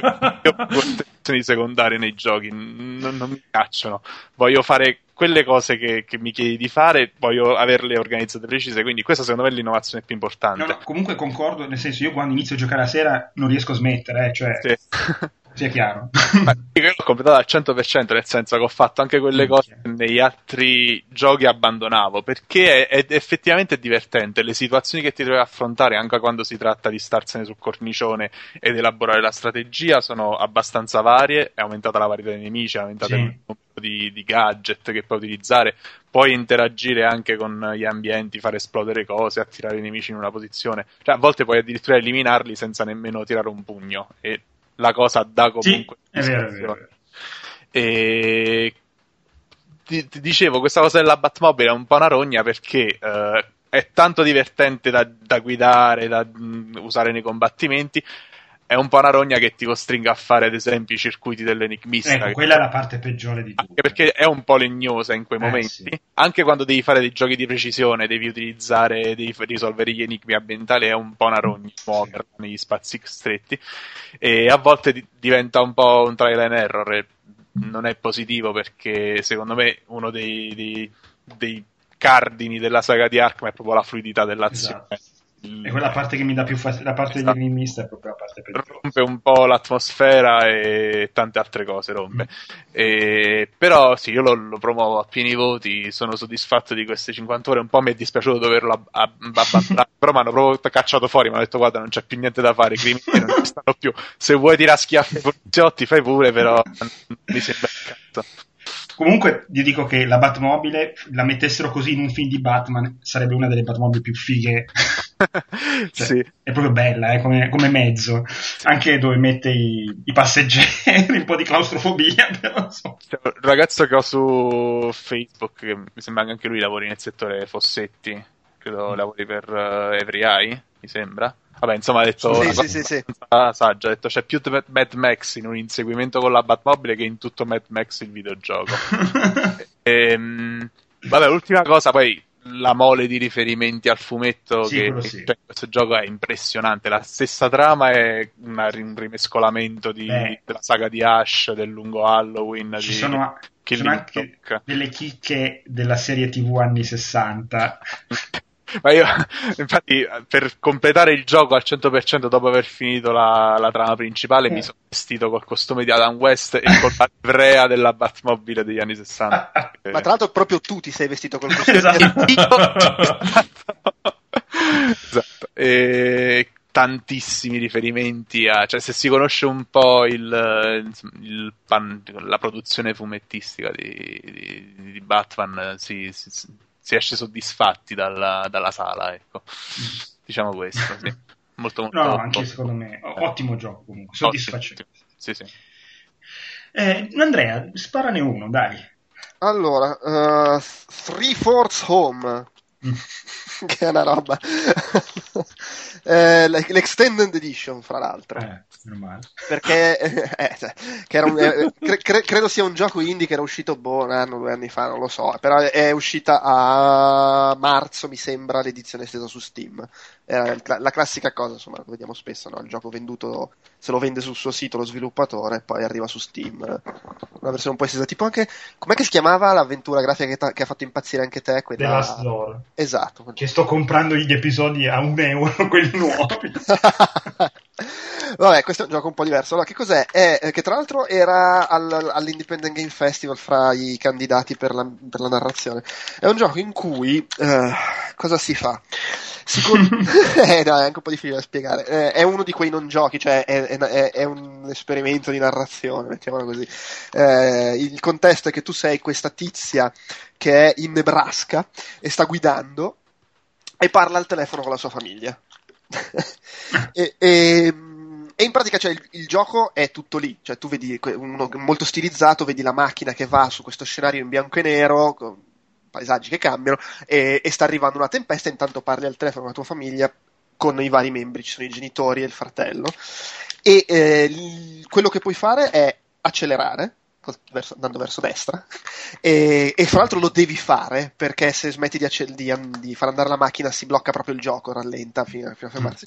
Puoi fare cazzatelle, tipo che ne so, attacchi con i tergicristalli, accendi la radio, ascolti la musica, le luci, queste robe qua, ma fondamentalmente quello che devi fare è intrattenere conversazioni, dai risposte e porti avanti la conversazione, e che è una conversazione fra lei e i suoi familiari in cui si parla di cose successe nel passato, di futuro, eccetera. E fondamentalmente è tutto qua.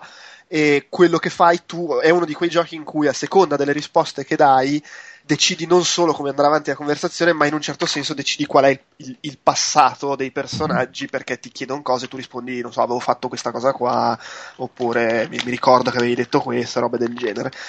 E quindi in pratica è una, un racconto pseudo interattivo, niente di più.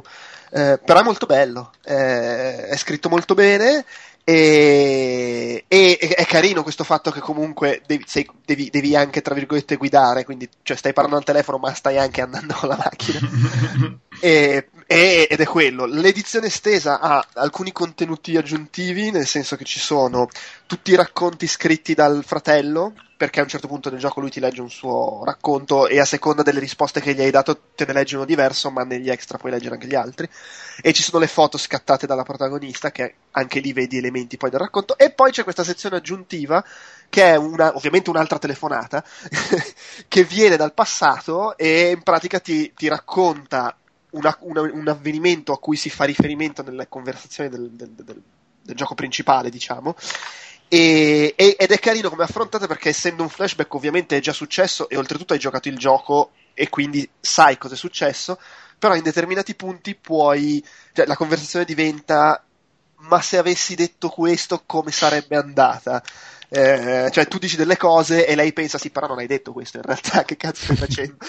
Roba del genere. Anche lì è molto carino. È un giochetto che si finisce in un paio d'ore vabbè poi se vuoi vedere tutti gli extra ci metti un po' di più però insomma è una roba breve. E costa 7 euro. Sì 7 mm. euro.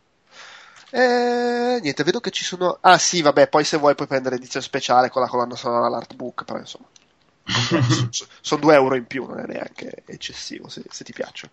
Niente, fine. Eh, se piace questo genere di robe, allora, se, se, se oh, una merda, non è un videogioco, non lo provate neanche. se piacciono questo tipo di esperimenti, secondo me è fatto molto bene. Ah, bene, bene. E allora Paolo, dici, eh, no, scusa, pu- puntualizzo, secondo me 3 fourths home, 3 quarti a casa, cioè 3-4 casa, perché effettivamente è un titolo che poi anche insomma... No, poi lo metto me, come sempre. Il... Ah no, ok, hai ragione, lo, metti nella descrizione dell'episodio. Esattamente. Bravo, mi consenta. Mi consenta un milione e otto la ex moglie e al mese. Ehm, Paolo, dici questo nuovo titolo che non ho mai sentito. non recensisco, no, io ho giocato Lost Planet 3, sviluppato da tale Spark e distribuito da, uh, pubblicato da Capcom. E come ormai i miei carissimi fan fuori sapranno, l'ho giocato in quanto trattasi di classico esemplare di produzione media. Ah, il bello delle produzioni medie è che in genere sanno fare uh, bene perlomeno una cosa.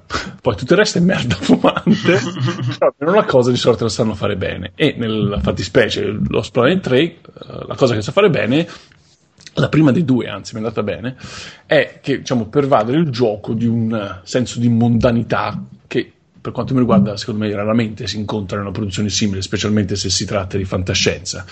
Il protagonista del gioco, sto, sto signore chiamato Jimmy, stilinato signore, non è neanche un ragazzo, un ragazzo, di belle speranze, si chiama Jimmy Payton, non è per esempio un marine armato fino ai denti, ma è semplicemente un minatore neobabbo che deve lasciare la famiglia lontano sulla Terra per recarsi su un pianeta eh, distante per appunto poter mettere il cibo in tavola. E quello fa dall'inizio alla fine praticamente. Rischia la sua vita tra sti ghiacci alieni per una nobilissima causa a bordo di un esoscheletro, che è importante insomma, per, per, la clientela là fuori.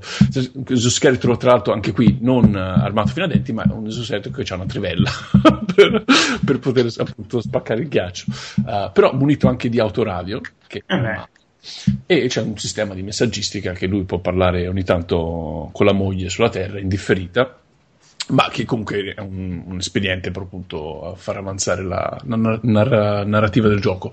Uh, e mi soffermo su, diciamo, l'aspetto narrativo perché è anche il punto forte del titolo, perché è facile secondo me immedesimarsi con un protagonista che, post, che appunto non fa nulla di eroico per una volta.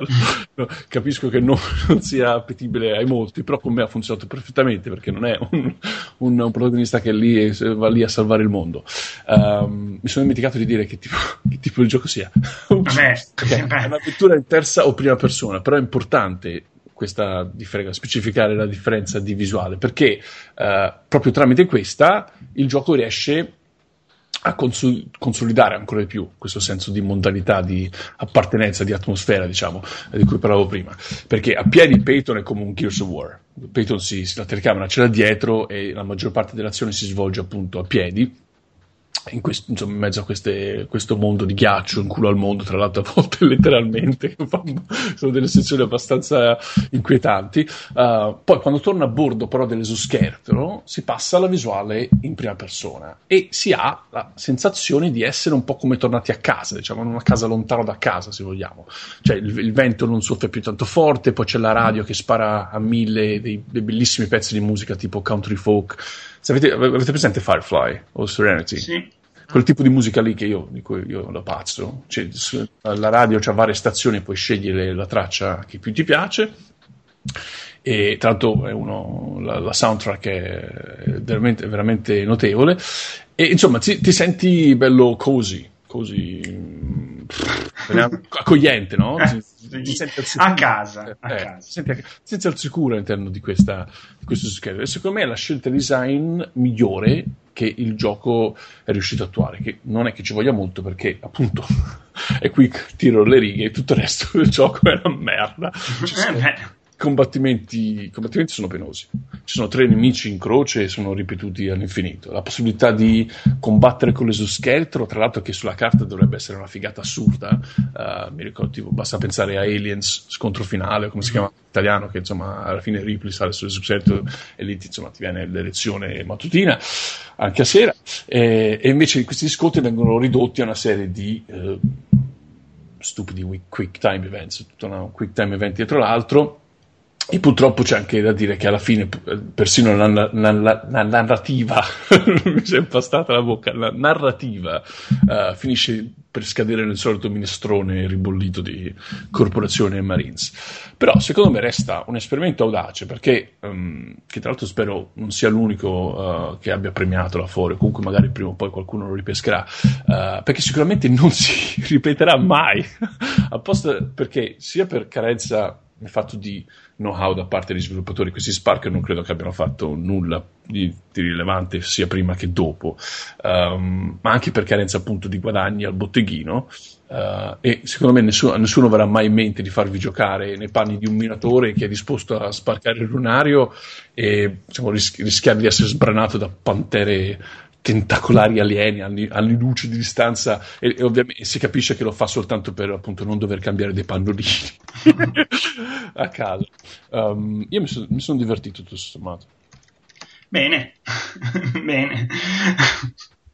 Gioco recente quindi facciamo la remastered di, di, di, di sì, di lo Planet 3 la facciamo. Ottimo una e... bella trilogy direttamente. Esatto, una remastered trilogy. Non ho giocato neanche i primi due, sono direttamente al terzo. Eh, allora, detto questo, eh, io parlerei velocissimamente di un gioco di cui devo fare la recensione da un po' di tempo e la farò, Andrea.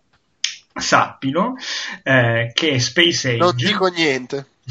Vabbè, tanto era uscito un po' prima. Allora, ehm, Space Age, che è un gioco per iOS, solo iOS, e non mi ricordo il sottotitolo che è molto carino, peraltro. Space, un attimo, vado a cercare, non ero pronto. Ehm, eccolo lì. Eh, A Game of Cosmic Adventure. Allora, eh, Space Age è un'avventura, diciamo, che dal, nei primi 5 secondi non, mi ha fatto innamorare di lei, perché a parte proprio un incipit eh, un incipit molto ritorno al futuro, proprio la musica anche eh, che fa subito brillare i miei occhietti. E poi è evidente che se, fosse, se fossimo circa quasi vent'anni fa sarebbe uno spin-off di Zack McCracken perché eh, insomma l'umorismo è quello eh, si è su un pianeta alieno eh, ci sono tutte le frasi che vengono dette dai personaggi di colore diverso a seconda di chi le dice ehm, la, e, si, sembra un'avventura normale, appunto la Lucas vecchio stile, anche se non ci sono i verbi, ma insomma un po' punta e clicca. La differenza grossa è che per, in realtà non è un'avventura, è una cozzaglia di cose, per cui eh, a un certo momento un'avventura anche abbastanza banalotta, in certi momenti è quasi un RTS perché bisogna eh, gestire più personaggi contemporaneamente e in alcuni momenti invece abbast- diventa anche abbastanza frustrante perché bisogna fare dei movimenti eh, a tempo, nel senso che il nostro personaggio deve camminare in dei punti se non muore e il rischio di morire cioè capita spesso e quindi in quelle fasi lì diventa quasi un trial and error. Eh, quindi secondo me ehm, alla fine molti la considerano un'avventura grafica, non lo è del tutto, è un mix di generi che a me è piaciuto tantissimo eh, perché comunque mi ricorda veramente troppo i, i periodi della, della Lucas eh, vecchio stile, però c'è anche da dire che potrebbe far incazzare non poco perché dopo la sesta volta che fai una cosa perché devi usare il tap sul personaggio che magari non lo centri perfettamente, allora lui non si muove e muori, e poi la volta dopo si muove la parte sbagliata e muori, e poi non si muove a tempo e muori, dopo un po' posso capire che ai più potrebbe dar fastidio. Eh, secondo me vale la pena invece di giocarci perché fa molto ridere, la, la, storia è bella, ha anche dei momenti di pathos, ha questa grafica old style pixel art veramente eccezionale e insomma consigliato, adesso non mi ricordo quanto costa in euro perché se non lo vado a vedere eh, nell'app store americano perché eh, se, lo, se, lo, guardo da costa 3,99 dollari quindi costerà 3 euro aspetta che è eh, IT e costa 3,99 euro giustamente hanno pareggiato i prezzi anche sull'App Store. E secondo me è proprio bello bello visto che, sta arrivando, che è arrivata l'estate per giocarci sotto l'ombrellone dura, dura molto poco devo essere sincero però secondo me sono soldi ben spesi poi può non piacere per i difetti del tipo di e tutto qua. Eh, invece, eh, dove possiamo... Eh, eh, ah no, beh, Alessandro era solo Batman Arcane. Allora, Andrea, parlaci dell'altra cosa che mi incuriosisce molto perché tutti ne stanno parlando come il gioco indie del, del, del momento. Del momento sì. Sì, sì. Beh, beh, per quel che vale, cioè molto poco, credo che la, la cosa che mi è piaciuta di più fino adesso quest'anno. Eh. Co- con il Ma che, come è noto, non, non faccio fatica a giocare i giochi AAA, quindi eh, lo sappiamo. Fa- faccio fatica per questioni proprio di tempo, impegno, quel che vuoi. Ma, e, e, quindi insomma, vabbè. Comunque, Her Story di Sam Barlow che eh, precedentemente ha lavorato su tale Isle, Isle nel senso di Isle, le, le, sì, cioè, eh, no, con la A, il corridoio ah, fra sì, sì, aisle, sì, il corridoio. e aveva lavorato, non so onestamente a che, con che mansioni, presumo comunque avessero a che fare con la scrittura, su Silent Hill Shattered Memory. Ah, ecco, perché questa l'avevo sentita. E, che cos'è Her Story? È un gioco, anche qua è un esperimento di videogioco narrativo, diciamo, in cui quello che tu fai è eh, indagare su un, un, crimine commesso qualche anno prima. Come lo fai? Utilizzando un computer, un terminale, credo di fine anni 90, così a giudicare dall'interfaccia, anche se non mi hai detto chiaramente in che periodo ti trovi, forse anche un lievemente dopo. Non escludo che sia in realtà ambientato dopo, ma, per, ma sei costretto a usare un computer vecchio perché i materiali stanno lì, tipo. E, ehm, il caso è dei primi anni 90, tipo del 93 se non sbaglio tu con questo computer hai un'interfaccia praticamente quando stai giocando il tuo computer di te, persona giocatore, diventa quel computer lì. Quindi mm. usi mouse e tastiera e quello che vedi è quello che vedresti se stessi effettivamente usando quel computer. Quindi l'interfaccia è diciamo trasparente, cioè muovi il puntatore, usi la tastiera e non vedi nulla che non sia lo schermo del, del, del terminale. Ah, ok. E vabbè, hai delle cosette extra, c- tipo ci sono due TXT con delle istruzioni, c- c'è un, un, giochino a parte, ma il grosso della cosa, anzi la cosa è usare questa interfaccia che ti permette di accedere alle varie registrazioni della deposizione che una donna ha fatto con uh, la polizia nell'arco di alcuni giorni e, e ci sono tutti i filmati registrati. Per ogni dichiarazione che ha fatto c'è un filmato con i sottotitoli e i sottotitoli sono nel database tu uh, scrivi nel motore di ricerca una parola o una frase, fu- puoi raffinare la ricerca usando virgole, virgolette o appunto facendo frasi invece che cercare una parola e ti escono come risultato tutti i video in cui quello che tu cerchi lei lo dice. Ah, okay. uh, in più, massimo vengono visualizzati 5 risultati. Quindi, se cerchi, che ne so, yes e ne trova 42, vedi solo i primi 5. Per vedere gli altri, devi arrivarci cercando altro. E il gioco è tutto qui, nel senso che tu all'inizio non sai una sega, ti fai un'idea di, di, che cosa si stia parlando mano a mano che vedi i video e inizi a collegare le cose. E a, arrivato alla fine del gioco c'è un finale che si sblocca dopo un po', mm. e che non dico, e dopo il quale tra l'altro se vuoi puoi tornare al terminale e continuare a indagare perché poi vuoi capire altre cose o perché banalmente vuoi fare l'achievement che hai visto tutti i video. Mm-hmm. Eh, perché ovviamente poi ci sono anche video in- che non dicono nulla, cioè ci sono video in cui è tipo lei che dice sì, e che trovi se scrivi sì, banalmente.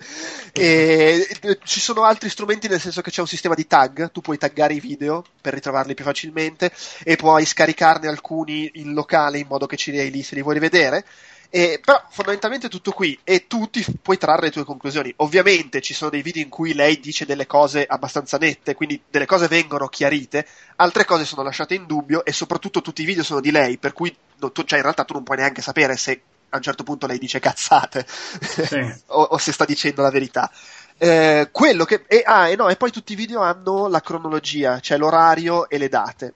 Mm. Il discorso qual è? Ovviamente ognuno lo gioca alla sua maniera, però dopo un po', all'inizio guardi video un po' così, dopo un po' inizi invece a notare le cose, eh, le contraddizioni, eh, a far caso alla data e all'orario, ah, questa cosa l'ha detta prima di quell'altra, allora vediamo se becco il video subito dopo, eh, a collegare gli elementi per capire chi è quel tizio di cui parla, cosa ha fatto, cosa ha combinato e ti fai il tuo viaggio in testa. Ognuno lo gioca a sua maniera, io l'ho giocato con due fogli davanti, su uno mi segnavo tutte le parole che volevo cercare, sull'altro prendevo proprio gli appunti da piccolo investigatore con i collegamenti, ha detto questo, conosceva quell'altro, si è trombata quello. Eh, e niente, e, e, il gioco è tutto lì. E la storia è molto, è molto, intrigante. Non dico niente perché è molto, è comunque molto sceneggiata.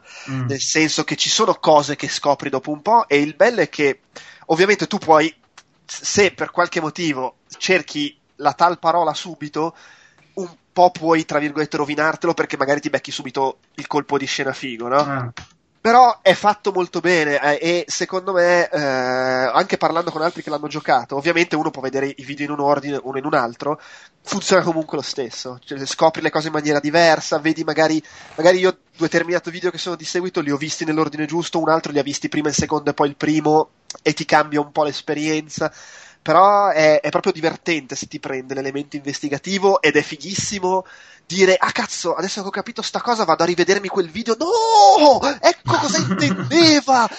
Sta stronza!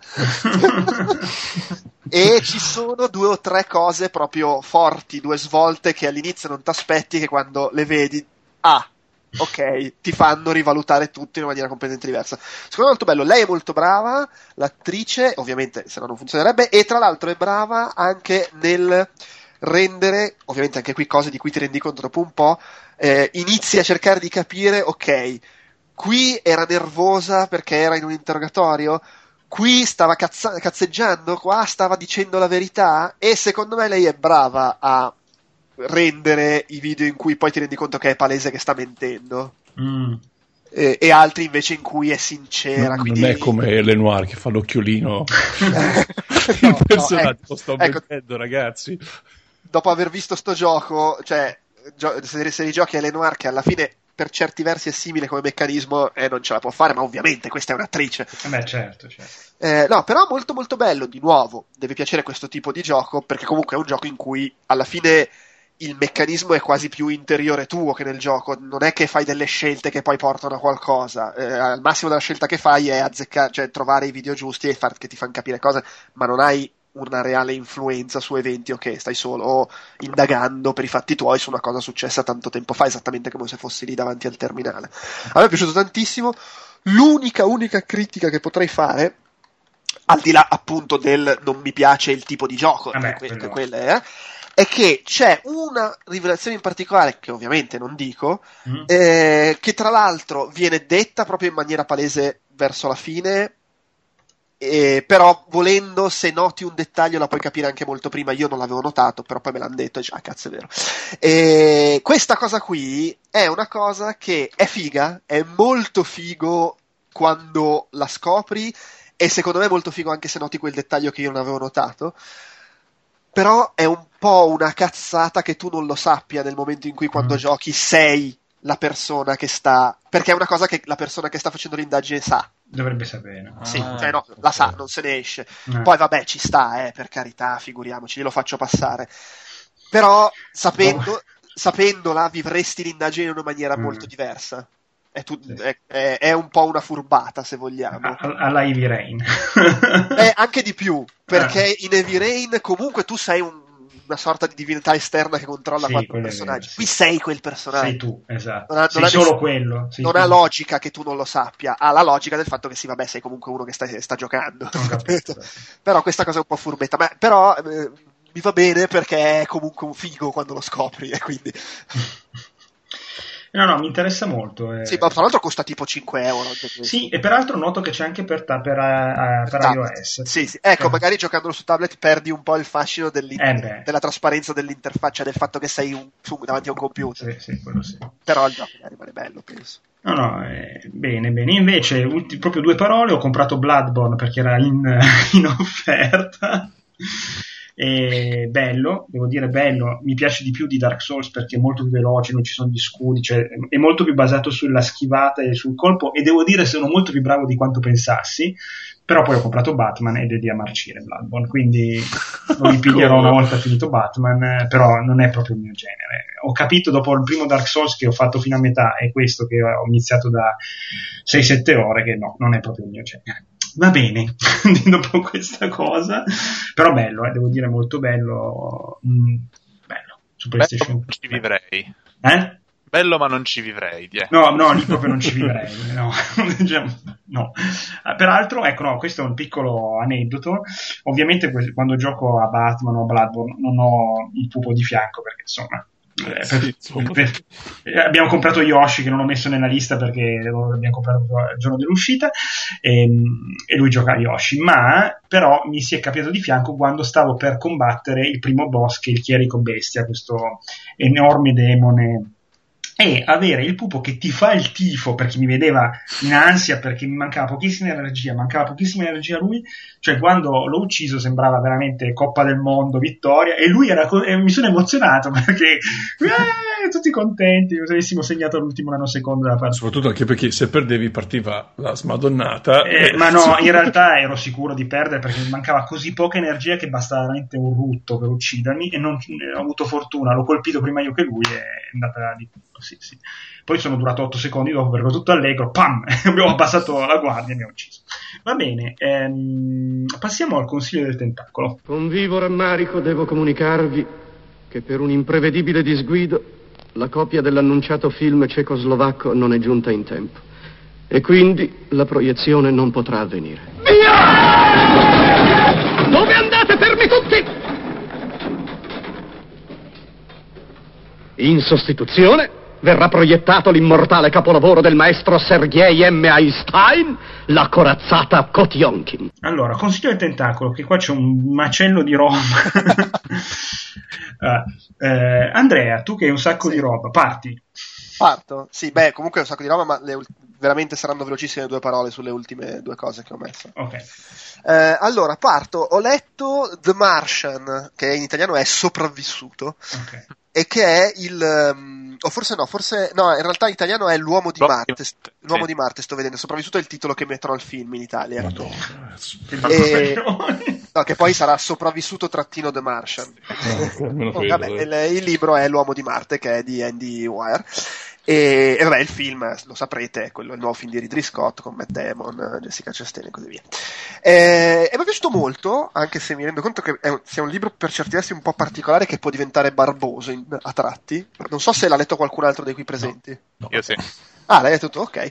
Eh, vabbè, se avete visto il trailer del film, comunque eh, saprete, e in ogni caso è l'inizio del libro, quindi non è che svelo qualcosa, che eh, anche se in realtà nel trailer del film si vede una roba che succede più o meno a metà libro, ma vabbè. vabbè eh non c'è il finale direttamente, dai, non passo avanti.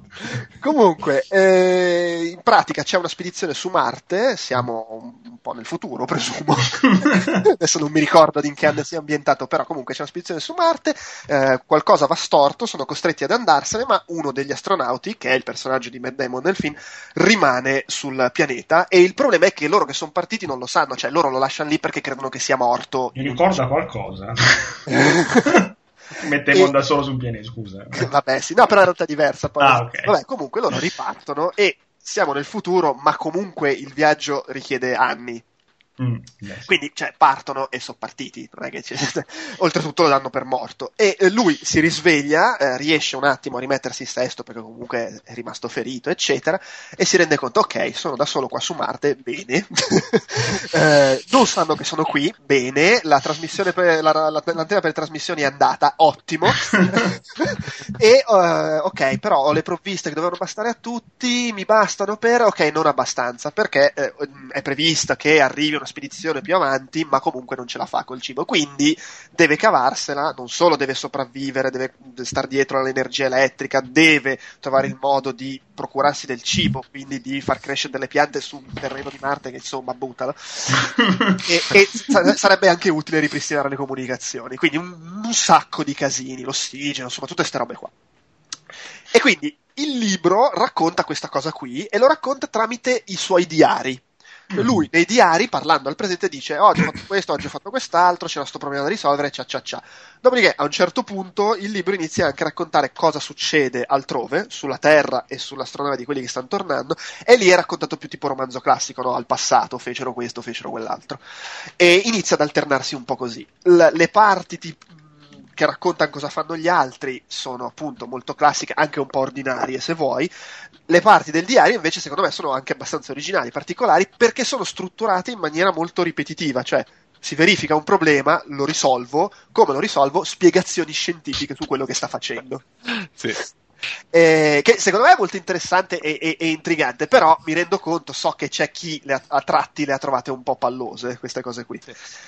E, e, vabbè, poi non sto a dire tutto quello che succede, come va avanti la storia, eccetera, al di là del fatto che nel, nel trailer del film un po' lo dicono come va avanti la storia e mi sembra di capire che anche comprensibilmente eh, sia un po' ampliato, sarà un po' ampliato il ruolo nel film dell'altrove, anche perché hanno preso attori anche di una certa fama e non li prendi se gli dai 5 minuti.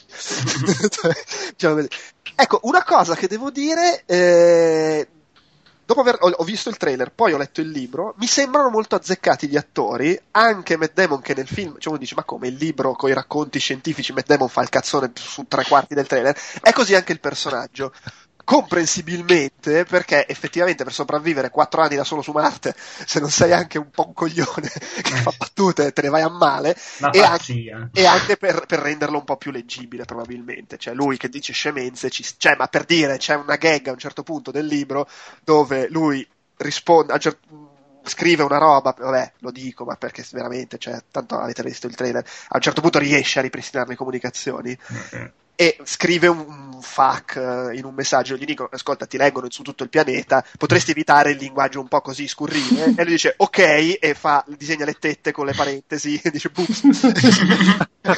cioè lui è proprio così, era il cazzone della squadra. E ci sta, c'è anche la stessa battuta che si vede nel trailer che lui, lui che dice tipo It Disney Armstrong, la dice anche nel libro, non sono le hollywoodianate eh, secondo me è comunque un bel libro, è piacevole, scorre via, l'ho letto in aereo, è intrigante. Anche perché da un punto di vista narrativo chi vuoi che ci lasci di un gruppo di scienziati indietro eh. per fare un, un, personaggio che poi si sviluppa ci lasci il cazzone esatto. geniale. no è, è, geniale come idea boh, è ottimo sì, sì infatti e tra l'altro anche gli altri attori sono scelti bene perché Jessica Chastain ha il ruolo del, del capitano rude cazzuto che ormai cioè, lei fa solo quello fa solo quello ormai eh, Rooney Mara è la figa dell'equipaggio No, scusa, non Rooney, Kate Mara. Che anche ah, ecco. eh, poi chi c'è? Il, il, personaggio messicano è l'attore messicano che c'è in tutti i film in cui c'è un messicano.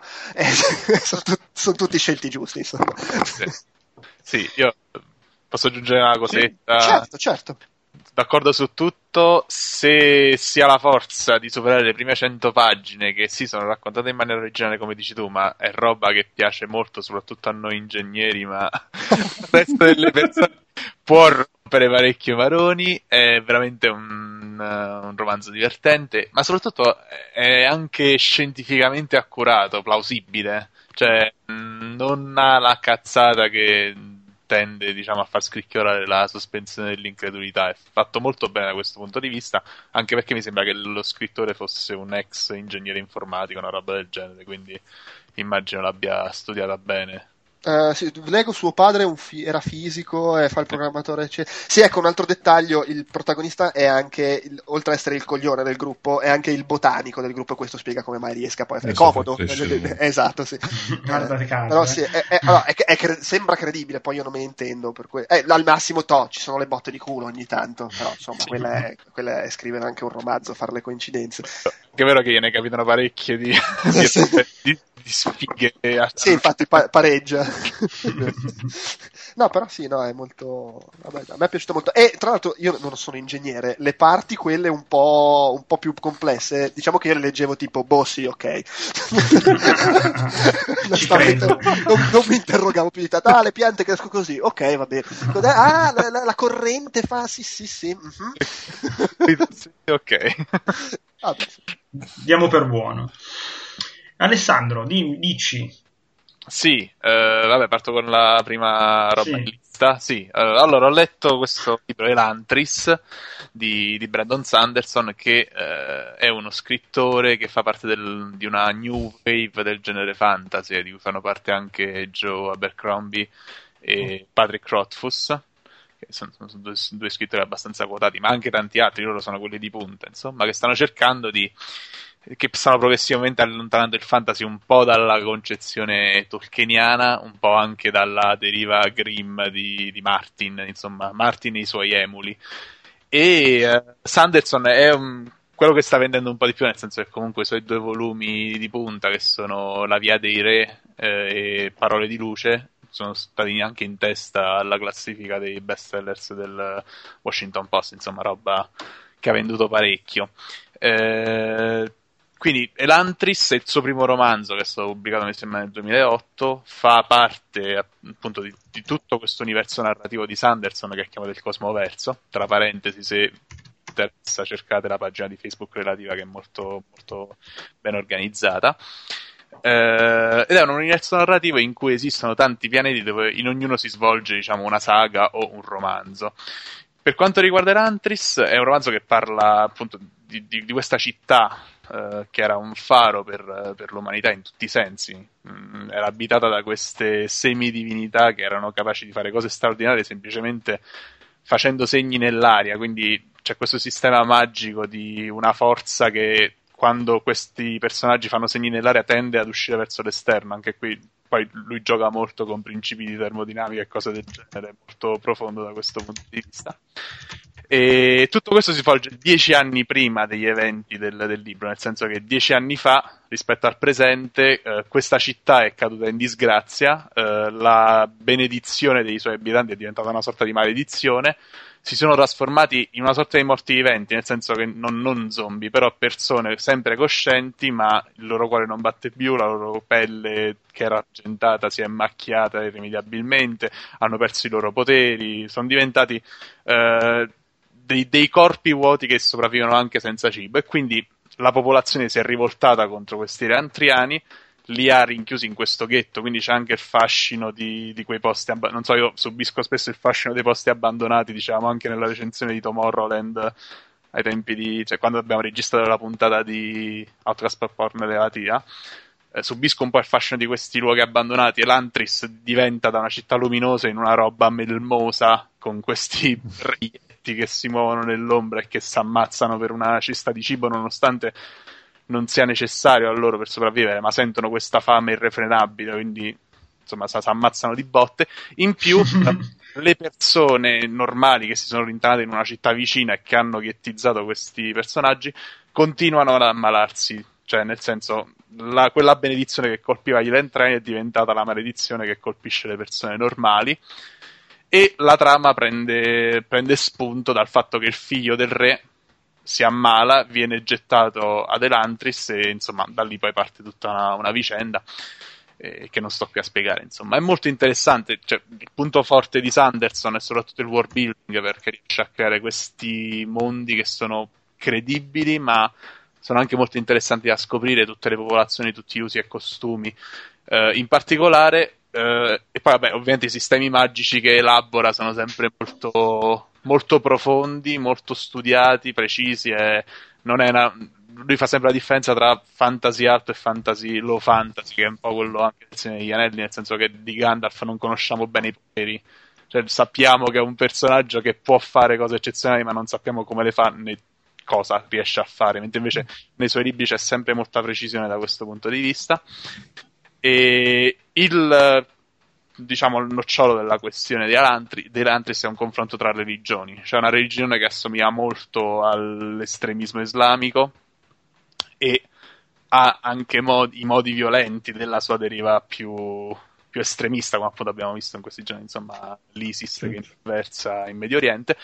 Dall'altra parte c'è una religione che invece ha perso un po' i suoi valori, eh, è diventata una roba di, di contorno, tentano, cioè, poi c'è il, patriarca che sarebbe il loro papa che assomiglia molto a una figura renziana, nel senso che è un, un giovane, è stato messo lì per, perché ha di bella presenza e per contrastare il leader dell'altra religione, ma di, di sostanza ce n'è poca, quindi insomma è molto interessante. Questo poi insomma è il, la macro, cioè, il macro tema, poi ci sono tutte le varie piccole sottotrame che sono interessanti e è un bel libro, mi è piaciuto, l'ho, l'ho divorato. Poi, vabbè, da appassionato di Sanderson ho saputo apprezzare anche vari personaggi ricorrenti dei vari, degli altri romanzi.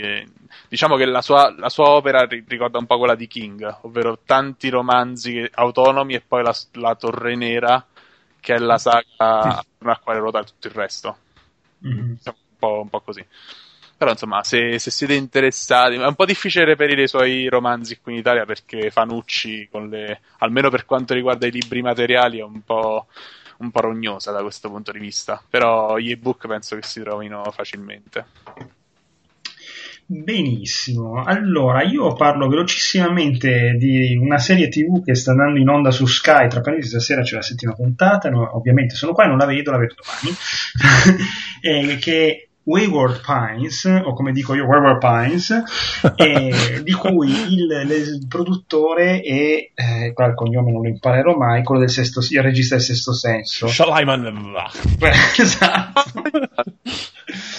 Allora, Wayward Pines in realtà è una serie che è palesemente fatta con molti meno soldi di tante altre serie, che, cioè de- della media standard americana degli ultimi dieci anni e, e secondo me anche proprio dei come dire, performance att- uh, da attore particolarmente povere. Il protagonista è Matt Dillon, che fa, è una sorta di, è un agente di una agenzia, agenzia non viene mai detto FBI o CIA, viene detto servizio segreto, Secret Service, eh, che ha un incidente d'auto mentre sta andando a cercare dei suoi, due suoi colleghi scomparsi e si risveglia in questa cittadina dell'Ohio che si chiama Wayward Pines, eh, dove ovviamente tutti sono sorridentissimi, va tutto benissimo, sembra una versione di Twin Peaks povera, diciamo. No, peccato di The Prisoner. Eh? Eh, cioè, ah, il prigioniero, il, eh, esatto. il villaggio numero due. Esatto, e infatti la, la, seconda cosa che ti viene in mente, solo che il villaggio del prigioniero è tutto colorato, c'è il mare, qua una palla di posto con la nebbia, la pioggia, ah, eh, almeno là stavano bene, c'era la palla bianca che lo inseguiva, però grandissimo eh, la serie originale, ovviamente gli americani l'hanno rifatto, però eh, comunque eh, in realtà Wayward Pines par- parte male, eh, però secondo me adesso dura, dovrebbe durare 12 puntate e poi chiudersi, è una miniserie, quindi non ha una seconda stagione.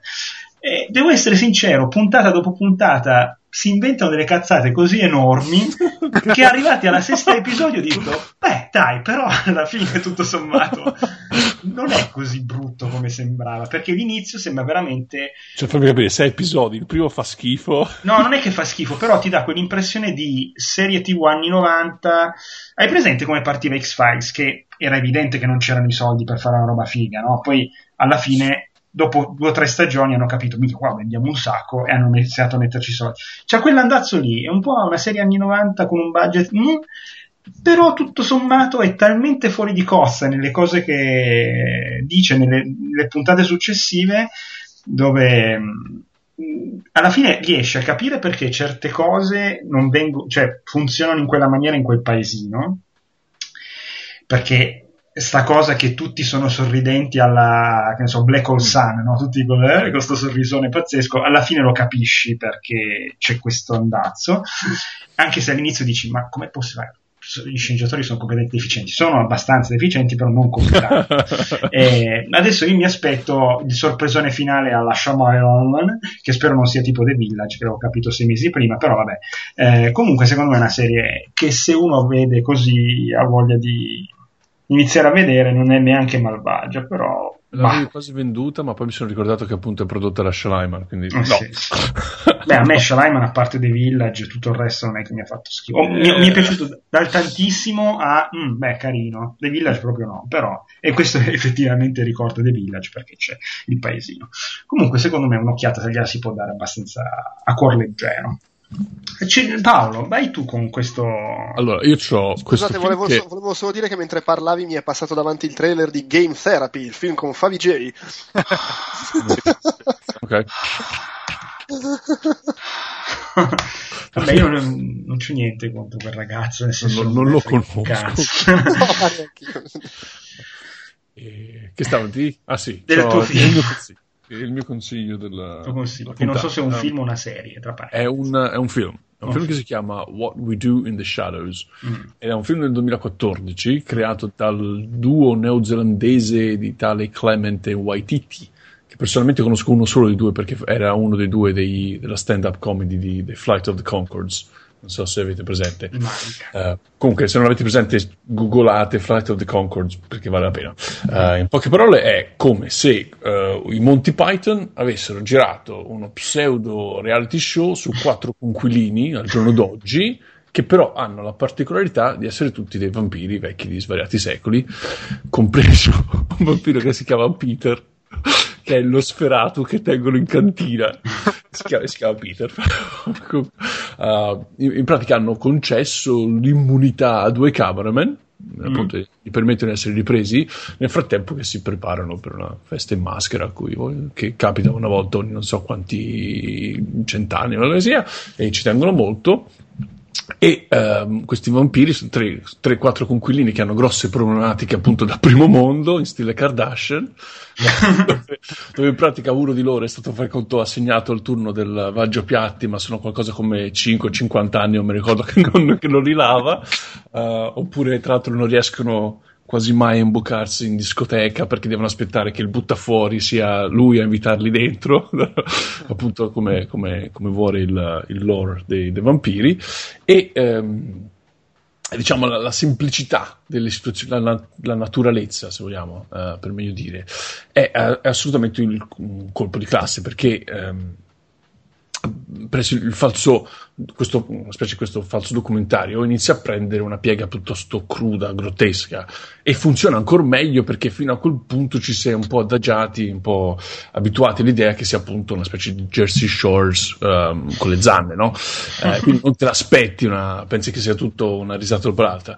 E tra l'altro il tutto è um, cioè un cemento coronato magistralmente da una serie di effetti speciali pratici, non so se insomma, fatti a mano, insomma, sì, specialmente sì, a mano, sì. di, di una ingegnosità incredibile e l'impatto ne, ne giova, è altrettanto efficace l'impatto.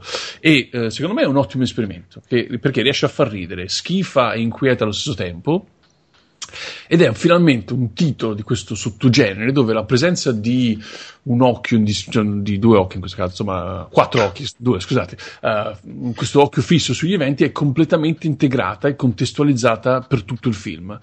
E eh, sicuramente comunque in ogni caso è, è sicuramente il miglior antidoto uh, per quella merda di Twilight. Perché dà un po' di, eh, dà un po di ritegno alla, ai, ai, vampiri. Uh, davvero, davvero mi ha fatto bene Conferma, bene. è spettacolare ma ne avete parlato anche su Autosport Con, se non sbaglio. Qualche punto ah, cavolo.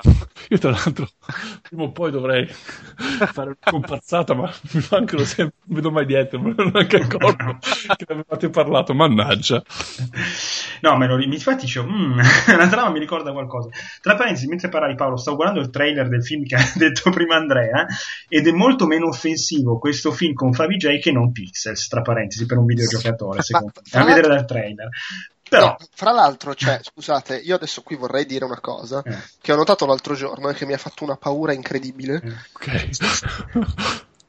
Aspetta un attimo, dove, cavolo, dove, cavolo, era? Non so dove l'ho vista perché vedo che su Internet Movie Database non, non è scritto. Forse era sul sito del, del, mio cinema. C'è scritto che Pixel dura due ore e mezza.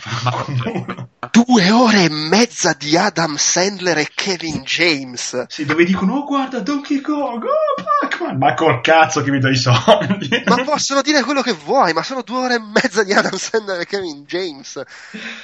Ma non può durare due ma cosa dicono per due ore e mezza? Ma che ne so, magari è montaggio iniziale, non so cosa dirti. Non... Eh, magari sono un credulone. Io Wreck-It Ralph per due ore e mezza me lo sarei guardato, sinceramente. Che cosa? Uh, eh, Ralph spacca tutto. Io no, però. Eh, per, no, ma è un due ore e mezza di un film. Di no, no, ma comunque condivido che sì. Non, non eh, no, su Wikipedia come running time c'è scritto 90 minuti. Eh. Ah. Ok, allora si vede che era, era sbagliato do, dove ho visto. Ok, tiro un vago sospiro di sollievo. Va bene, dopo il vago sospiro di sollievo, ehm, vai un attimo con. Uh, dove vado? Medio- ah. Mediocre. I- ieri ho visto Terminator Genesis. Ah, cioè ah. Genesis, non Genesis. Sì, esatto, sì, con la Y sulla seconda, posto sì, seconda. Sì.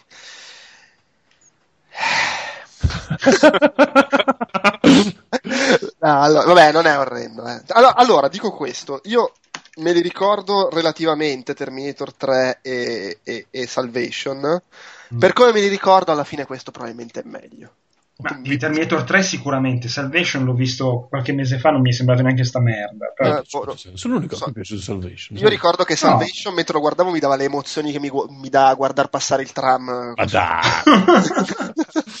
no, l'ho trovato proprio di un moscio che non, si... Vabbè, comunque.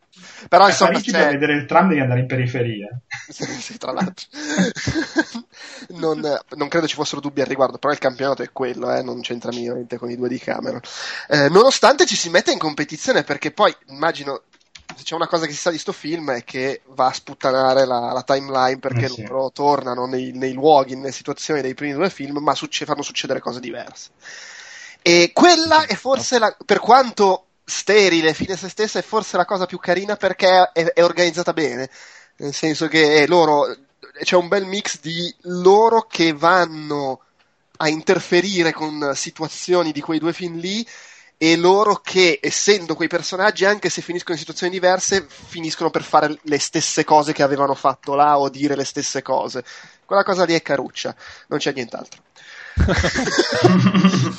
cioè, quella cosa finisce verso metà, quando c'è il colpo di scena che chi ha visto il trailer sa, e da lì in poi diventa una roba di un anonimo pazzesco, uh, combattimenti, me, scene d'azione me, medie, non brutte, ma proprio c'è quella cosa, sì ok, sei effettivamente il regista del secondo Thor, ti riconosco. E, cioè, pff, bah, cioè, quindi, quindi, la questione del trailer non era come ti aspettavi tu. Cioè, io, io, speravo, ecco, io speravo che fosse come Terminator 2 che la campagna marketing aveva spoilerato che Schwarzenegger era buono lì, che è una cosa che il film trattava come colpo di scena, ma comunque svelava dopo 20 minuti, mezz'ora al massimo. Qui è la stessa cosa, solo che la svela dopo un'ora e un quarto. cioè, capisci che già il film non è fantastico e oltretutto dopo che c'è quel colpo di scena secondo me peggiora. Ma oltretutto Ma... mi sputtani la svolta di metà film, che cazzo. Sarà stato a seguito di uno di quelli test screening che fanno. Per no, perché se fa cagare più si giocano l'ultima carta, ok, rendiamo il trailer il più bel trailer possibile immaginabile, così qualcuno che pindoliamo. Legge, leggevo interviste al regista che diceva a me ha fatto incazzare, cioè ci ho, ci ho discusso con quelli del marketing, ma non sono riuscito a vincere e la mia impressione, dice il regista, è che sentivano il bisogno di venderselo dicendo oh non è solo il remake, copia dei vecchi film, c'è qualcosa di nuovo. Ed è la cazzata, tra l'altro, la cosa nuova. no, vabbè, in realtà non è orrenda come cosa, però, cioè, per dire, nel film c'è il T-1000, quello di Terminator 2, sì interpretato però da Byung-Gun Lee che è core- il, il, coreano che fa il cattivo in quasi tutti i film recenti. Che ha sostituito Jet Li. No, che, vabbè, che era Robert Patrick nel secondo sì, sì, sì, sì, e che tra l'altro lui secondo me è ottimo come T-1000 e alla fine è quasi più affascinante ancora oggi il T-1000 che il, la cosa nuova che c'è qui che non, non, non dico in dettaglio cos'è per chi non avesse visto i trailer Eh, però insomma è proprio un filmetto. Non l'ho trovato noioso, anche se... Allora, mi ha un po' spaccato i maroni nella parte finale perché è proprio quella classica cosa, scena d'azione lunghissima uguale alle scene d'azione lunghissime che ho visto in tutti gli altri film, non c'è una cazzo di idea di niente di, di particolare. E poi no, loro sono sbagliati. Ecco cosa, allora, il coreano secondo me è un ottimo T-1000. Schwarzenegger è bravo, Mm. E fra l'altro la trama giustifica anche il fatto che si muova come un settantenne, pur essendo un robot. e, a parte in un paio di momenti in cui non dovrebbe, non c'è, non c'è quella giustificazione, ma si muove lo stesso come un settantenne. e vabbè. E, però Emilia Clarke e, e Jay Courtney, per quanto a me stiano simpatici, non c'entrano veramente un cazzo con quello che. Cioè, eh, perché poi cioè, ti stai mettendo. Non è che è un remake, non è un'altra cosa. Sono loro, sono i personaggi dei primi due film. Vanno nel passato e cambiano le cose. Cioè, sono proprio. E non c'entra una sega. Cioè, lei sembra, sembra la versione del.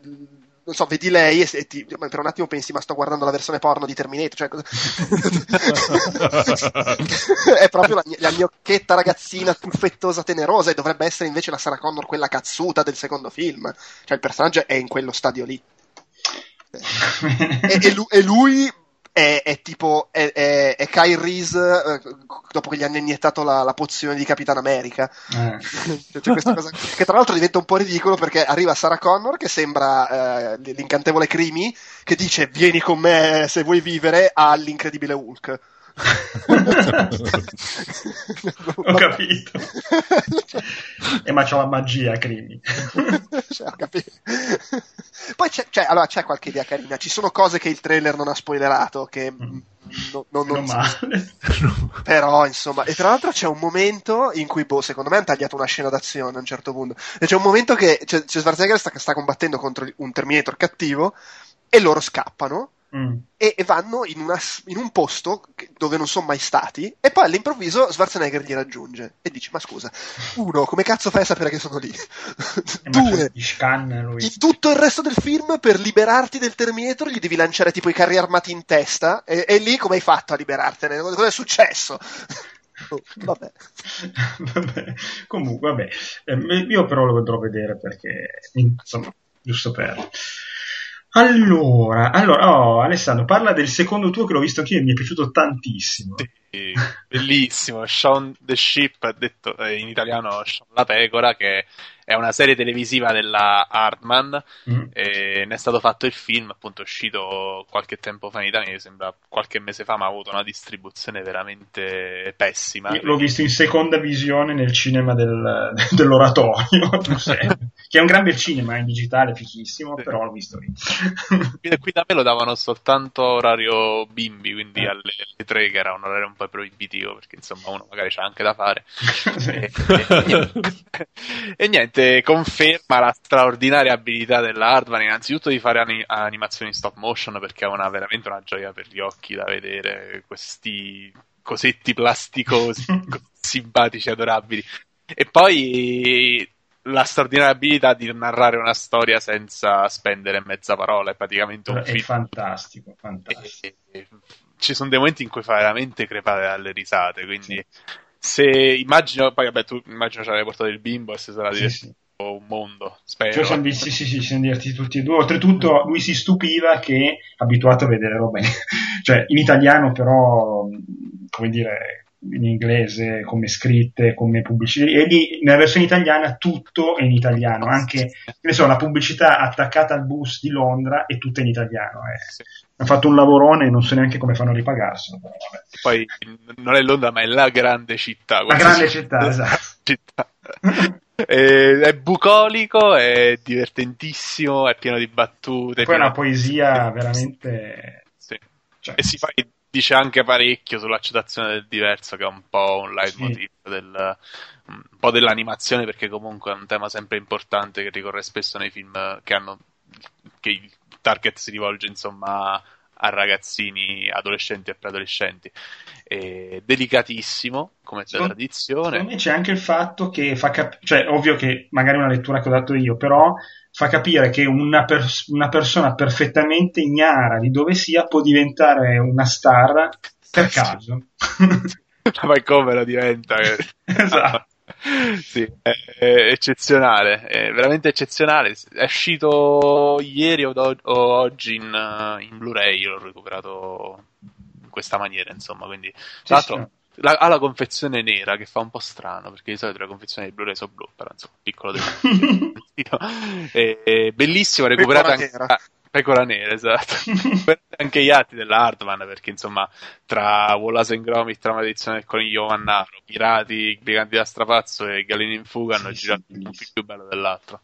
Sì, io consiglio anche la serie che danno, se non mi, perché faccio sempre confusione ultimamente, guardiamo solo quella roba lì, o su Cartoonito o su Rai Yo-Yo o su Uh, non, una di queste due, però mi sembra la Yo-Yo la danno a orari normali, insomma, e anche la serie è divertentissima. Comunque, alla fine il film è una puntatona della serie, però non come, che ne so, i pinguini di Madagascar, che è una puntatona scialba, ma è una, ah. punta- è una puntata.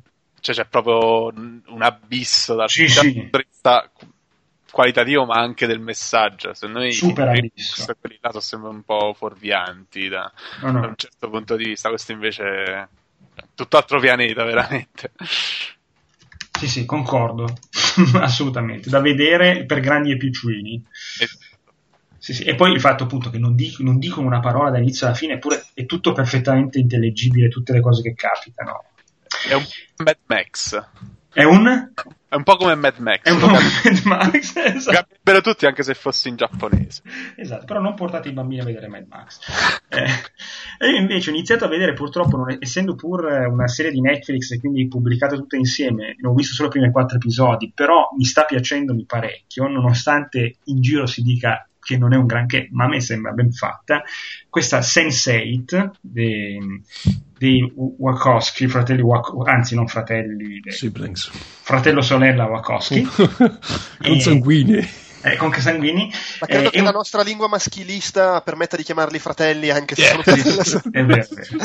Sì, no, però il fatto è che nel, se, nella serie c'è una fortissima impronta sicuramente, come si chiama? Lena? Lei, lei adesso non mi ricordo più uh, la, Lana, sì, lei. Lana, non mi ricordo neanche di quello maschio, figurati, cioè, non mi ricordo i nomi, eh, però si vede perché c'è una fortissima eh, come dire, impronta sul, prima di tutto, parte della, de, di una delle puntate è ambientata durante il Gay Pride, poi comunque c'è eh, dei protagonisti gay, sia donne che uomini, insomma, eh, ed è la storia di otto persone che per un motivo che non si spiega fino a un certo momento iniziano a essere interconnessi con gli altri sei, cioè tra di loro e quindi uno vede l'altro anche se sono a continenti di distanza oppure uno si ritrova nel corpo dell'altro eh, e all'inizio ovviamente questa cosa li, li, li, smarrisce perché non se l'aspettano, no? non sanno di avere questo potere. Insomma, è una versione ricorda un po' Heroes ma fatta con tanti soldi e da gente che sa fare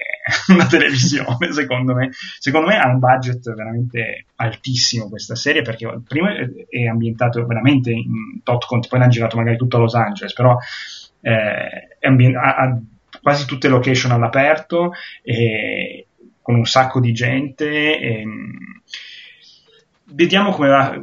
Leggevo che il eh, Netflix ha programmato questa serie su cinque stagioni. Vediamo come va avanti, però secondo me è da tenere d'occhio perché prima di tutto comunque i nomi a me eh, i Wachowski piacciono a parte l'ultimo Matrix però il resto mi piace e quindi do, non, non, sono tutti gli episodi diretti da loro anche se molti sì anche perché leggevo che proprio gli episodi li hanno girati nelle diverse location, quindi c'è stata anche questa cosa che un regista sta da una parte, loro magari eh, controllavano certe cose. E, secondo me merita, eh, sicuramente sarà una delle cose che subito arriveranno in Netflix in italiano a ottobre, perché se non cioè se vendono anche questa mi sembra una stronzata. E, per adesso bello, non capisco. No, ma ormai non vendono più niente. Vabbè, ah, appunto. È bello, gli attori sono azzeccati, eh, peraltro forse uno che, conosce, che mi sembra di aver visto da qualche parte, gli altri no. Eh, bello, no, ecco, non c'è come, come, invece va di moda ultimamente l'attorone che tira su il, cioè il, l'attore da cinema che si mette a fare la serie TV. In questo caso non c'è. Eh, però secondo me, viste, vista quanta gente c'è coinvolta, eh, non è neanche il caso, insomma, va benissimo così. Bene, eh, Andrea, vai, Sì, oggi pomeriggio, eh, sempre per l'aria condizionata, sono, sono andato a vedere Spy, che è il nuovo film di, di Paul Feig, Feig, sì, Feig credo si dica, con Melissa McCarthy, che è, vabbè, insomma, commedia. Lo volevo menzionare più che altro, allora, è divertente, secondo me, queste commedie americane recenti durano tutte due ore, dovrebbero durare tutte un'ora e mezza. E vabbè, però è, è, ed è il film in cui lei lavora eh, per la CIA e fra le spie che lavorano con lei ci sono eh, coso, Jason Statham eh, e, e Jude Law e c'è Olivia Williams sì, che fa la cattiva. Eh, quindi insomma è una, è una, presa in giro dei, dei film di spionaggio. Eh, però fatta secondo me con, con, si vede che c'è dell'affetto nei confronti del genere, non è una cosa buttata, non è una parodia tipo Scary Movie e, e dei film d'azione in generale, fatta però da uno a cui evidentemente i film d'azione piacciono e ha questa caratteristica che io trovo estremamente fastidiosa, non perché sia fastidioso il film, ma perché mi dà fastidio proprio nella vita, che Oggi, se tu vuoi vedere un film americano, grossa produzione ovviamente, parlo di roba che esce al cinema, che c'è dei soldi dietro, non dei direct to video, in cui c'è dell'azione ripresa in maniera cristiana, in cui si vedono le mazzate, c'è il sangue e i personaggi addirittura dicono le parolacce, devi andare a vedere la commedia con Melissa McCarthy. Perché le commedie escono con rating R, visto che tanto devono dire le parolacce, e quindi questo qua può permettersi di fare il cazzo che vuole, fa vedere le mazzate, squartamenti, cose. Invece i film di Stal- Expendables, l'ultimo, è uscito eh, per, col target adolescenziale e non si vede una goccia di sangue, non, non si capisce niente quando si menano. E... Scusa, King, Kingsman, com'era uscito? Re- Kingsman, eh. Allora, Kingston è uscito rated R, ma è una produzione europea. Ah, ok, ok. Ah, okay. no, vabbè, poi su- succede, tipo, quelli di, di Nick Blomkamp cioè, sono tipo Elysium abbastanza brutale. Però sono eccezioni, cioè, in linea di massima. Ed è, è, è un po' assurdo, però, cioè, perché in questo film le dicono di ogni. Cioè, can, tu, sono tutte le, vers- le versioni possibili de, de, di come si chiama il, la figa. Ah, cioè, tutte le, dall'inglese all'americano e alle vie di mezzo. E dici, ma perché? Ma insomma. Comunque, questo film è abbastanza divertente, secondo me. È, appunto, ha questa cosa che le scene d'azione sono anche abbastanza belle, pur molto in stile Jackie Chan, azione buffa, però fatte bene. Del resto, le coreografie è uno che di solito fa appunto i film, quelli che escono direttamente su un video con la gente che si mena. E gli attori sono bravi, Jason Statham è fantastico, c'è un talento comico notevole. Un film in cui fa il coglione dall'inizio alla fine è perfetto, devo dire. Eh, no, è divertente, se, se, se, se, attira un po' eh, lo, lo, lo, consiglio, ovviamente comunque è la commedia scema americana eh, di quel tipo lì, che, che, che prende in giro così. Però... Possiamo sperare bene per Ghostbusters? Come? Possiamo avere delle speranze, riporre delle speranze in Ghostbusters. Beh, ma guarda, eh, Feig comunque secondo me è bravo. Cioè, ah. eh, ripeto, secondo me è un po' logorroico, però bravo. È, uno, è forse l'unico regista che riesce a gestire la McCarthy senza farla, farle fare un'ora e mezza di faccio il cazzo che voglio.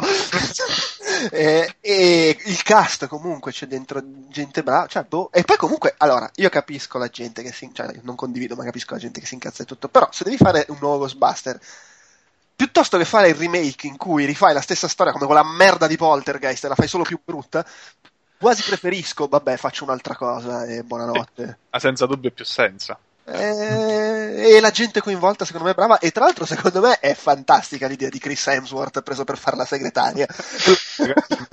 Quell'idea. Ah, eh, vorrei dire in caso di remake che Zemeckis ha detto che lui è Bob Gale Grazie al Signore, finché loro saranno vivi non ci sarà mai un reboot o un remake di Ritorno al futuro. Sul mio cadavere, peraltro, cioè, vabbè, non è che manchi molto. No, beh, però almeno ti fa capire che chi ha generato l'idea ha, la pensa come me.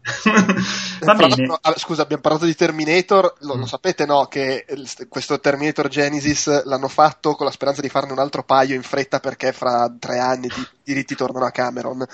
Ah no, non lo sapevo. e quindi sono no, cazzo, dobbiamo fare subito una trilogia, vai, presto! Pensavo che dicessi tra tre anni Schwarzi, ciao! eh, no, beh, c'è anche quella, quel, quel, fattore, però tornano a Cameron che peraltro non ha più i diritti perché quando, li ha persi quando ha divorziato da Linda Hamilton, sono andati a lei. Minchia. Minchia, pure Linda Hamilton si è bombato. Eh, sì. Proprio Sarah Connors, eh, era. Va bene, eh, Alessandro, vai con uh, The Last uh, consiglio. Uh, lo scultore, The Sculptor, di uh, tale Scott McCloud, che mi dicono dalla regia essere uno dei più grandi eh, scienziati del fumetto, nel senso che ha scritto un paio di libri sul, sulla teoria del fumetto e eh, ha pubblicato, mi sembra, de, de, delle strisce negli anni 80 a Zot di un discreto successo. Non conosco i, i, I, libri sono, sono, sono, anche in italiano, sono abbastanza famosi perché sono a fumetti e spiegano appunto le, le tecniche del fumetto, eccetera. Sì, quindi insomma, una personalità di spicco di, de, del settore che eh, pubblica la sua prima graphic novel. E, edita in Italia da Bao Publishing che propone sempre delle edizioni al bacio eh, ad un prezzo tutto sommato contenuto perché questo è un volume da 500 pagine, copertina rilegata e costa sui 21 euro, quindi insomma... Bao Publishing che sta navigando nei miliardi visto che ha zero calcare nella scuderia. sì, però eh, li investe anche bene. No, no, nel senso, ottimi, ho, ho tutto di loro. Sì, io seguo Saga, che comunque mh, mi sembra una serie abbastanza interessante. Golem è stata una bella grafica. Ma poi in generale fanno producono proprio roba di qualità. Mm-hmm. E sì, poi insomma hanno zero calcare nella scuderia, quindi guadagna soldi proprio a palate.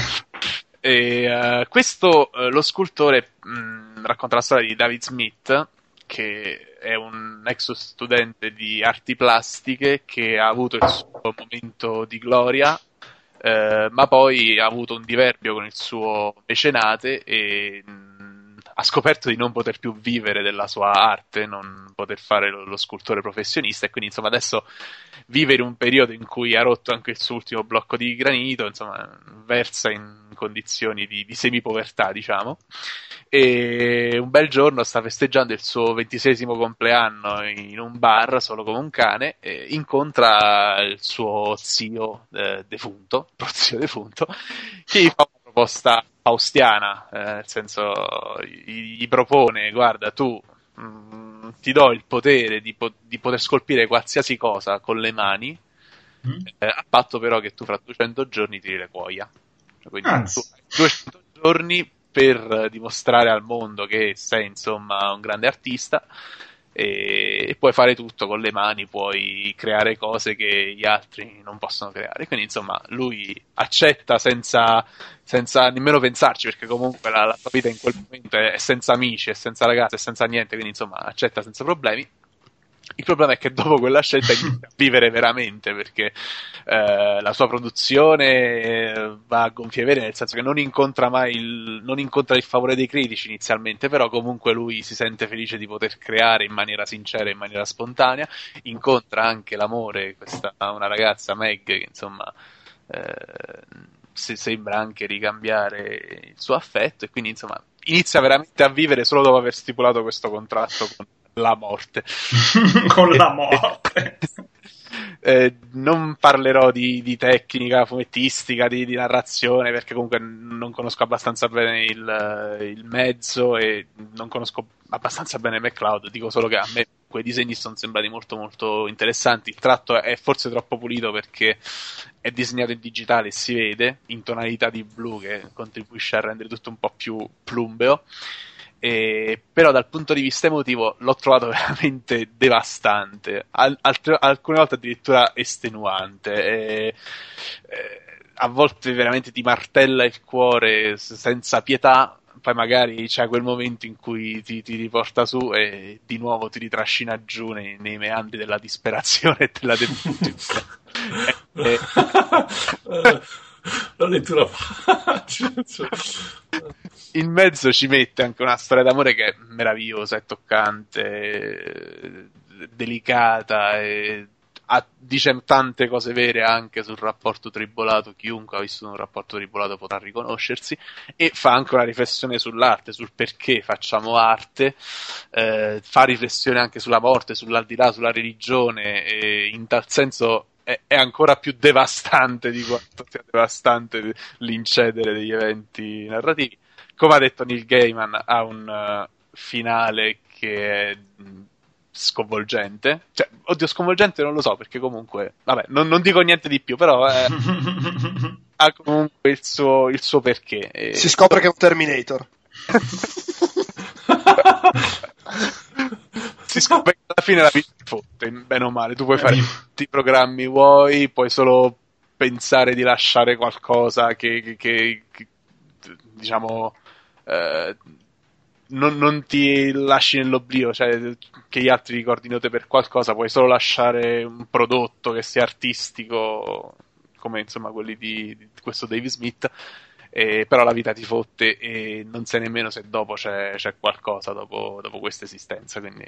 Però io lo consiglio perché veramente l'ho letto in due notti, sono 500 pagine, e okay. trascinato veramente fino alle due di notte. Cioè, è stata intensa tra Batman e questo, devo ammettere. perché una, una, settimana tra virgolette di vacanza, però è, è stata quasi più faticosa di una settimana. Tutta roba spensierata. Appunto, esatto, sì. tutta roba spensierata. No, è, c'è a chi non, ovviamente ha diviso molto perché poi quando si parla di questi argomenti non, non trovi mai la, diciamo, il consenso generale, c'è sempre chi è pronto a puntare il dito verso il personaggio di chi ha etichettandolo come un perdigiorno, però insomma, eh, secondo me sono critiche che lasciano il tempo che trovano. A me è, è piaciuto veramente tantissimo, è forse una delle robe migliori che ho letto quest'anno. in generale, una delle cose più emozionanti, le esperienze più emozionanti della mia carriera da, da lettore, ecco. Bene. Non so se l'ha letto. No, ma lo leggerò. Mi Sto guardando delle immagini su Google. Uh, sì, sembra interessante. È un stile particolare io sono stato tentato più volte dal comprarlo quando ero negli Stati Uniti, solo che lì c'è solo l'edizione cartonata che costa una sassata e pesa tipo 200 kg e, e, quindi alla fine l'ho sempre mollato giù. Alla dogana ti fermavano per chiedere cosa nascondevi in quel sì. Vai, allora dai, fai la doppietta finale. Allora, velocissimo, eh, due, consiglio, consiglio due fumetti, della, entrambi della Image, non credo esista già un'edizione italiana, però penso che arriverà comunque. Uno si chiama Shutter, Shooter, e l'altro Low, nel senso di basso proprio. Eh, Low è scritto da Rick Remender, che insomma è uno sceneggiatore abbastanza famoso negli ultimi anni, eh, Shutter invece di Joe Keating, che è un, un, po' meno conosciuto, e non sto a raccontare più di tanto di cosa parlano, eh, fanno parte di una corrente che secondo me di recente molto bella de, del fumetto americano, è un po' improvvisamente da qualche tempo esplosa questa cosa di usare il fumetto per raccontare mondi fantastici, incredibili e pieni di fantasia dal punto di vista visivo. Che è pazzesco a dirlo così, è incredibile no? che con i fumetti si possa fare una cosa del genere. Però si era un po' persa, secondo me, per un certo periodo del fumetto americano. E ultimamente ho parlato, credo, in vecchi episodi di, di Saga e di Black Science, che sono due fumetti recenti che fanno questa cosa molto bene, raccontando poi cose diverse. E questo Law e questo Shatter fanno questa cosa qua che a me piace molto. E sono comunque due storie molto particolari, originali, appassionanti. Soprattutto Shatter è completamente fuori di cozza. E Law è un un po' più tradizionale come racconto, però è ambientato in un mondo subacqueo, folle e, e allucinato. Quindi, insomma, senza stare a perdere altro tempo, che è già mezzanotte passata, però consiglio di, di andare a recuperarli perché meritano molto entrambi. Bene, allora, prima di chiudere volevo solo dire che eh, cito una mail che dovevo già leggere la volta scorsa di Francesco Cabbai, che ci fa i complimenti, ci chiede tante cose. Purtroppo, allora, Francesco, mi scuso già la volta scorsa che non avevo letto la tua mail, ma adesso è tardissimo. eh, no, però ric- me la ricordo perché lui alla fine la domanda che ci fa è che eh, oltre a chiedere come abbiamo iniziato, me, insomma, la gente che lavora veramente nei videogiochi, non io ovviamente, eh, ci dice che poco tempo fa, quindi due mesi fa, ha avuto uno scontro particolarmente acceso su un forum riguardo al film Cloud Atlas. Praticamente è stato assalito da tutti perché ha detto che quel film è una ciofeca.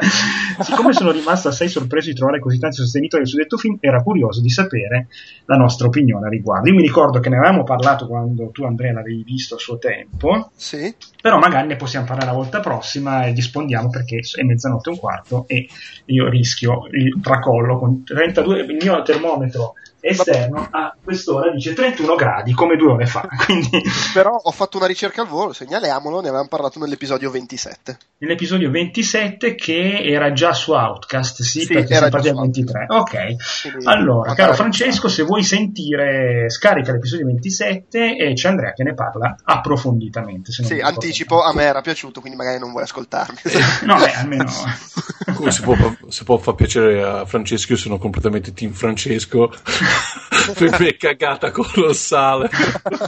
e allora la prossima episodio eh, spiegherai il perché. allora, eh, ragazzi, io vi ringrazio, eh, grazie per l'ora finché siete stati. Alessandro, grazie di aver partecipato a questo episodio. Grazie a te. E niente, io saluto tutti e alla prossima. Un bacione a tutti. Ciao ciao, sperando di non sciogliermi. Ciao. Ciao. Ciao. Vi ricordo che dopo i contatti che sto per dire ci saranno due brevi estratti, uno con Gazzu di Rincas su Shenmue 3 e il secondo con noi che spariamo le solite quattro cavolate. Come sempre potete trovare il podcast del Tentacolo Viola su outcast.it dove sono disponibili tutti gli episodi anche in streaming con i link ai vari consigli citati in puntata. Ci trovate su iTunes cercando Outcast il Tentacolo Viola o Outcast tutti i podcast audio, su Twitter all'indirizzo twitter.com slash il tentacolo o su Facebook cercando semplicemente il Tentacolo Viola tutto attaccato. La mail come sempre è il tentacoloviola at gmail.com. Grazie per l'ascolto, eh, un salutone alla prossima. Ciao ciao! Allora, eccoci qua con Tommaso De Benetti direttamente da Rincast. Ciao Tommaso. Ciao amici da casa. Eh, Tommaso che ormai esperto, si può dire esperto di crowdfunding e, e similia. Sì. Ma è esperto nel senso che eh, intanto ci ho buttato un sacco di soldi personalmente e ho fatto una serie di articoli che potete leggere su playersmagazine.it dove facevo una specie di panoramica di 21 progetti, eh, 20-21 non mi ricordo. Sì, li ho letti, molto interessante tra parentesi. Sì, tra l'altro da quando, da quando, ho finito quella serie di articoli ne ho, ne ho, finanziati altri, quindi ho fatto una panoramica di quello che, insomma, le promesse che, che sono state fatte quando ho fatto il pledge, eh, cosa è stato mantenuto, um, eccetera. E, e, quando soprattutto. E quando, esatto. E questo solo per Kickstarter, per Indiegogo tutta un'altra serie di cose che ho finanziato, meno, sono mi pare 7-8, e anche quelle, mh, sì, alcune sono arrivate, alcune no, alcune sono in ritardo. La, la, la bottom line di, di, finanziare su Kickstarter è che uno non deve aver fretta, perché se hai fretta che, e credi che la deadline che è scritta lì sia quella vera, è realistica, esatto. È, è non, cioè, praticamente credo due progetti su 20 sono riusciti a mantenere la deadline e questo perché, cioè non perché vogliano necessariamente imbrogliarti, ma perché stimare uh, insomma, una data di consegna anni in anticipo sem- semplicemente non è, non è facile. Insomma. Cioè, non è facile per studi che fanno quello con project manager, eccetera, figurati per... Ah no, eh, ma pensa solo a que- cioè, il, il, governo che fa le proiezioni economiche. Cioè, eh, ci avranno i fiori di studiosi, però alla fine fanno più che, più che una proiezione è ci piacerebbe esatto.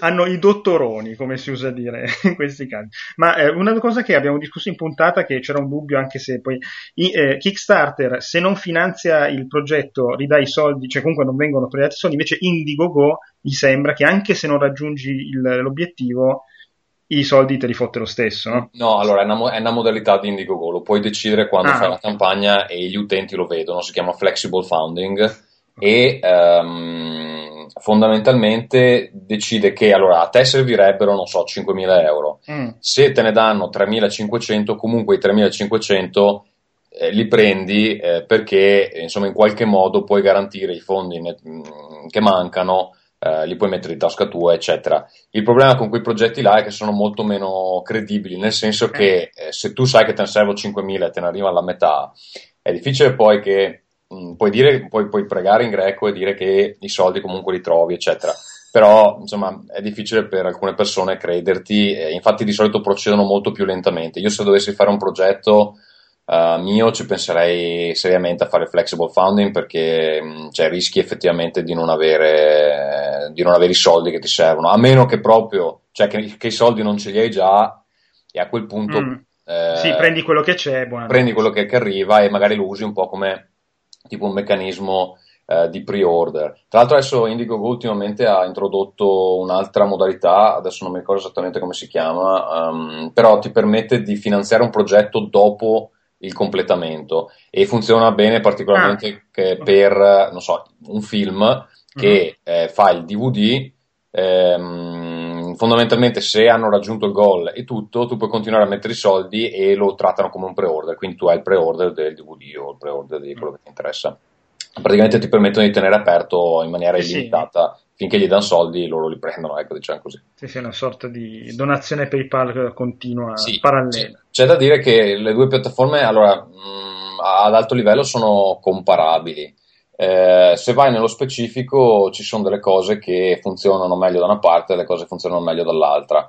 Eh, in generale Indiegogo secondo me è un po' più ostico, eh, nel senso che beh, basta guardare un po' le campagne eh, soprattutto in, in, alcuni ambiti, per esempio in quello dei giochi, Indiegogo non è particolarmente forte, eh, è più forte magari sul design di oggetti, eh, elettronica, roba così. Ah, okay. e, mh, per esempio mi sono interessato a livello personale perché beh, so, sto lavorando dei giochi a tavolo eh, per esempio su, su Kickstarter um, vanno fortissimo, credo che siano tipo una, la prima, la seconda categoria di progetti finanziati, uh-huh. eh, mentre su Indiegogo molto meno. E poi ci sono tutta un'altra serie di dettagli che una volta che ti interessi un po' della questione bisogna valutare attentamente, perché tipo da una parte puoi pagare con PayPal, dall'altra puoi uh pagare con, solo con la carta di credito e quindi magari non funziona bene per l'Italia, eccetera.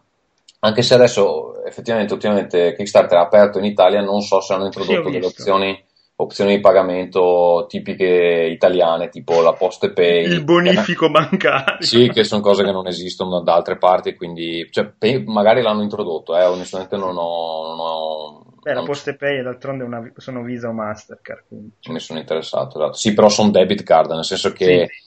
Sono problematiche per i progetti perché rischi che c'hai mille backer e poi nel momento in cui devono prelevare ah, sì, i soldi, soldi sì. ce n'hai 500 che non hanno i soldi dentro la carta e quindi il progetto si è finanziato ma poi i soldi non gli arrivano, quindi eh, è problematico, non è proprio che, non lo fanno perché sono cattivi. Ecco, diciamo Prima di parlare de, de lo, insomma, del motivo per cui ci siamo sentiti oggi, che è la campagna Kickstarter di Shemu 3, volevo, e poi dicendo anche che, visto che l'ospite dell'episodio scorso era Fabio Palmisano e lui aveva fatto il founding del suo progetto First Person Show su... Sì, a cui ho contribuito anche io, tra l'altro. Ecco.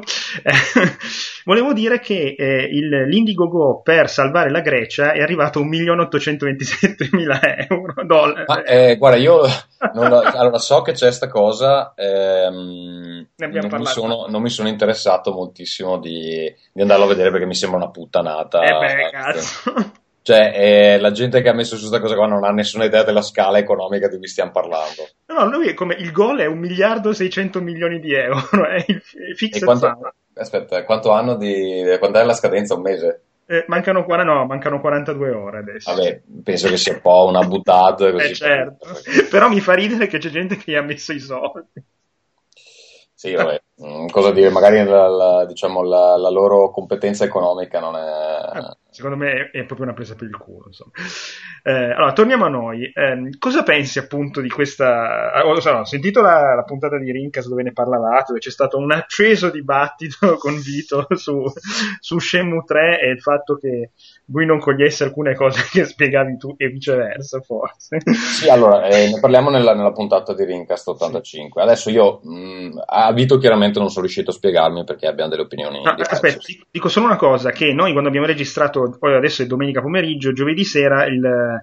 Eh, la campagna di Kickstarter per Shenmue era sui 3 milioni e, 4, e 800 mila dollari, adesso è che domenica pomeriggio sono 4 milioni 276 mila, quindi c'è stato... Sì, è rimasta ferma per un periodo intorno ai 3 milioni e 6, 3 eh, milioni e Esattamente, esattamente. E adesso Prego. ha fatto un mezzo milione in più. Il perché è che hanno finalmente aggiunto una reward che eh, la gente ha richiesto e che probabilmente avrebbero dovuto, avrebbero fatto bene a mettere dall'inizio, e cioè la uh, versione fisica di, uh, per PS4. Uh, I motivi per cui non fosse prevista dall'inizio è che probabilmente stampare dischi per PS4 è un problema, nel senso che ehm, c'era già quella per PC, che mm-hmm. evidentemente è più facile da produrre perché non devi chiedere niente a nessuno, per eh, stampare i dischi per PS4 non sono sicuro esattamente di come funzioni, ma, ma mm, sono pronto a scommettere che devi comunque avere permessi da parte di eh. Sony, eccetera. Fa ridere che l'abbiamo presentato alla conferenza eh, PlayStation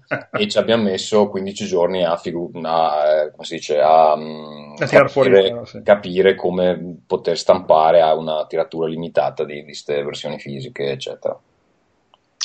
Detto questo, cosa ti pare, cosa pensi veramente e quali errori sono stati fatti di, di, su questa campagna? Insomma, il tuo punto di vista da critico. Beh, allora è difficile dire perché da una parte è uno dei progetti più di successo di Kickstarter, ha quasi 50.000 backers, che è un numero veramente, veramente alto.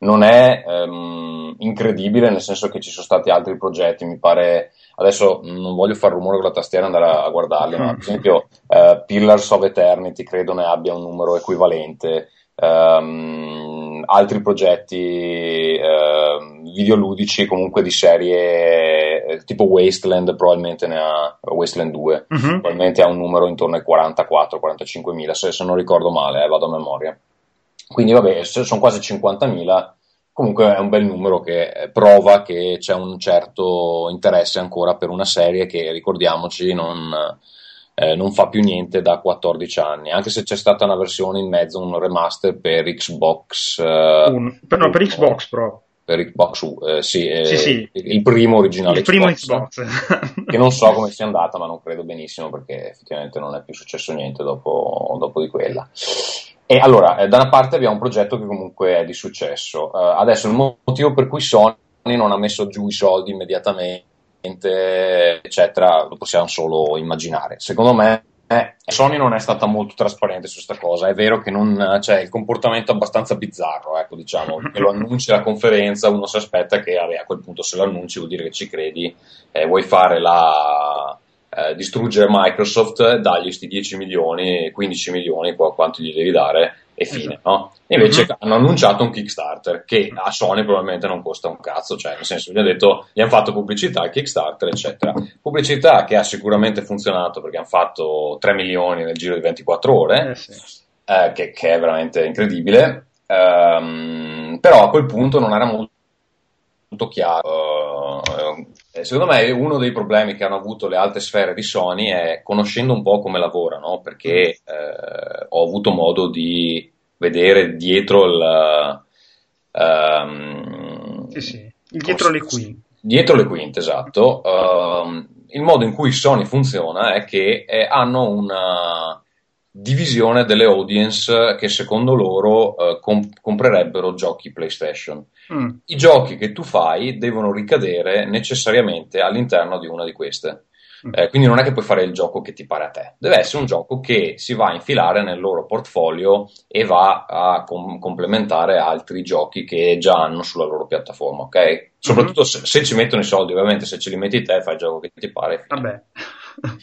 um, Cosa dire? Eh, Shenmue 3, secondo me, l'unica posizione possibile che possono avere per questo gioco è eh, quella di eh, strategic game content, che è fondamentalmente una divisione di Sony che si occupa di finanziare giochi mm. che realisticamente non venderanno benissimo, però rendono la piattaforma fica. Uh, in questa categoria uh, ricadono roba tipo ICO, uh, Shadow of the Colossus, adesso The Last Guardian um, e insomma altri progetti minori che comunque puoi avere solo su PlayStation e eh, sommati uno all'altro a un certo punto convincono qualcuno a comprare la console. Quindi lo scopo di questi giochi è farti comprare la console più che farti comprare il gioco. Io mi ricordo Pessino che una volta intervistato sul perché produrre giochi tipo con eh, insomma respiro il budget di God of War su PSP, lui diceva perché A ce lo dice Sony e B perché appunto sappiamo che sarà bersagliata la pirateria, però eh, insomma è il è il brand che fa vedere che Sony c'è su, su PSP e insomma una roba del genere. Sì, che è un po' il motivo per cui Nintendo continua a fare gli Zelda. Gli Zelda in realtà non vendono bene rispetto mm. ai giochi di Mario. Però sanno che se non fanno uscire uno Zelda la gente non gli compra la console e quindi certo. è quello. Cioè, il Zelda vende bene eh, in termini assoluti, ma se lo confronti con le vendite di Mario, Nintendo dovrebbe semplicemente mettere Mario in tutti i giochi, che già lo fa, già sì. lo fa ma dovrebbe farlo di più. Eh, e quindi esistono dei giochi che hanno una, insomma, si propongono semplicemente di rendere la piattaforma interessante per futuri acquirenti o comunque anche per gli acquirenti che ci sono già che si ritengono soddisfatti dell'acquisto, eccetera. Che è un po' il problema che ha il Wii U adesso, cioè che eh, apparentemente alcune delle persone che l'hanno comprato non sono soddisfatte, non sentono di aver speso bene i propri soldi. Io mi sento soddisfatto, ma insomma, quelli sono anche un po' gusti personali. Quindi, um, niente, Sony ha fatto questo annuncio aiutando il Kickstarter. Uh, una bella il Una bella spinta al Kickstarter. Uh, credo anche contro le loro previsioni. Um, c'è molta gente interessata a Shenmue. Chiaramente chi voleva eh, Shenmue è, è fondamentalmente l'audience va a sovrapporsi a quella che guarda le tre. Sì, eh, sì, quindi sì. hanno avuto una botta di, una botta di mh, pledge all'inizio, poi è, andato, è andato rallentando. Um, Fisiologicamente, a... eh, nel senso, io mi, non mi sarei neanche aspettato che ritornasse a, ad accelerare con la cosa della copia fisica. Cioè. A quel, punto, a quel, punto, Sony, che probabilmente con Yu Suzuki aveva un certo tipo di accordo, mm. si mhm. sente anche più uh, con, uh, si dice confidente, sì. Confidente, sì. Eh, confidente di um, mettere giù uh, un altro tot di milioni che servono per poi fare effettivamente il gioco. Perché un gioco come Shenmue, indipendentemente da quanto lo ridimensioni, comunque anche con i 4 milioni che hanno adesso non riesce a farlo perché all'epoca comunque era stata spesa una, una follia. Era stato, se leggenda narra che sia stato il gioco più costoso della storia del videogioco che poi ha spezzato le gambe a Siga sì, eh. allora io girano delle cifre che adesso mi sembrano abbastanza improbabili a parte che all'epoca non c'era nemmeno l'euro quindi probabilmente erano però si parla di 60 milioni di dollari cioè roba del genere. Una roba, vabbè, una roba assurda. Allora, esatto. sicuramente per far Shenmue a, a questo punto soprattutto con quella grafica lì non costa, non costa così tanto. Eh, però è chiaro che non puoi farlo con i soldi del Kickstarter. Eh, quindi era evidente da subito che Sony avrebbe voluto metterci dei soldi suoi. Per me aspettavano di vedere che tipo di reazione c'era dal Kickstarter per capire quanti soldi dargli, cioè se gli davano 5 milioni, se gliene davano 10. Sì. Tieni presente che ehm, cosa puoi fare con 5 milioni di euro? Eh, I giochi di Housemark, eh, mm che comunque sono molto limitati nel, nella, eh, cioè sono, sono, esperienze complete, però. Sì, non sono open world da 600.000 ore esatto, di piccole, cioè esatto. più o meno uh, puoi fare un gioco di Housemark con i soldi che hanno del, del, Kickstarter. Durante l'episodio Paolo diceva che lui sperava che non arrivassero ai 10 milioni che poi si è prospettato perché per lui erano troppi, nel senso che mh, si sarebbe creata una situazione dove per forza dovevi dare all'utente una serie di cose che probabilmente Yu Suzuki e il suo team non sono in grado di dare perché saranno poche persone. Quindi lui aspe- cioè, sperava che non andassero sopra i 4 milioni di, di, di, dollari in modo che il progetto rimanesse molto piccolo e si riuscisse a, a gestire in maniera più... Guarda, eh, penso che Paolo abbia ragione nel senso che eh, comunque anche se raggiungono 10 milioni e, e, e, sempre non sappiamo qual è la parte di Sony, cioè può essere che Sony abbia un accordo semplicemente che gli dà in percentuale. Ah beh, se, sì. tu, se, tu, fai 4 milioni noi te, noi te, li raddoppiamo, se ne fai 10 te li raddoppiamo. Uh-huh. Comunque metti anche che facessero 10 milioni su Kickstarter e Sony ne desse altri 10, mm-hmm. eh, con 20 milioni per me Yu Suzuki non lo sa fare un, un, un open world. Nel senso che non è proprio in grado di farlo. Cioè 20 milioni, credo che il primo Uncharted uh, sta, uh, deve essere costato tipo 24 milioni, il secondo 42, cioè stiamo parlando di, di costi che comunque un team, uh, adesso a essere sinceri, loro stanno facendo un casino di aggiornamenti e lui sta ritirando dentro un sacco di gente che, che, ha lavorato agli originali Shenmue. Il problema è che quel genere lì, che Shenmue in un certo senso ha contribuito anche a creare, se vogliamo, cioè nel, negli ultimi anni è veramente, è veramente esploso. Eh, Adesso, uh, se vogliamo fargli finire la storia, va bene se vogliamo fargli fare un open world, io ho qualche dubbio, effettivamente poi ce l'ho. E I soldi li ho messi perché anche solo per uh, l'intrattenimento che mi ha donato tutta sta menata negli anni, quindi 29 dollari, vabbè, insomma, dai, gli dai fine. Ho finanziato roba molto peggiore, quindi eh, solo per il divertimento di leggermi gli aggiornamenti per due anni, insomma, ecco, glieli do. Due e più anni. due e più anni, esatto. No, però ecco, anche quella è una cosa interessante perché insomma c'è tutta sta gente che gli dà i soldi tre anni in anticipo, adesso data di consegna loro dicono dicembre 2017, per me è impossibile, insomma, se, anche secondo me. Se quello che mostrano nella campagna è quello che hanno e non hanno molto di più perché la campagna fa schifo. Ah, eh, ecco, l'altra cosa poi eh, che ti volevo chiedere è questa, ma poi dopo me la dici perché fa schifo, io non me ne intendo.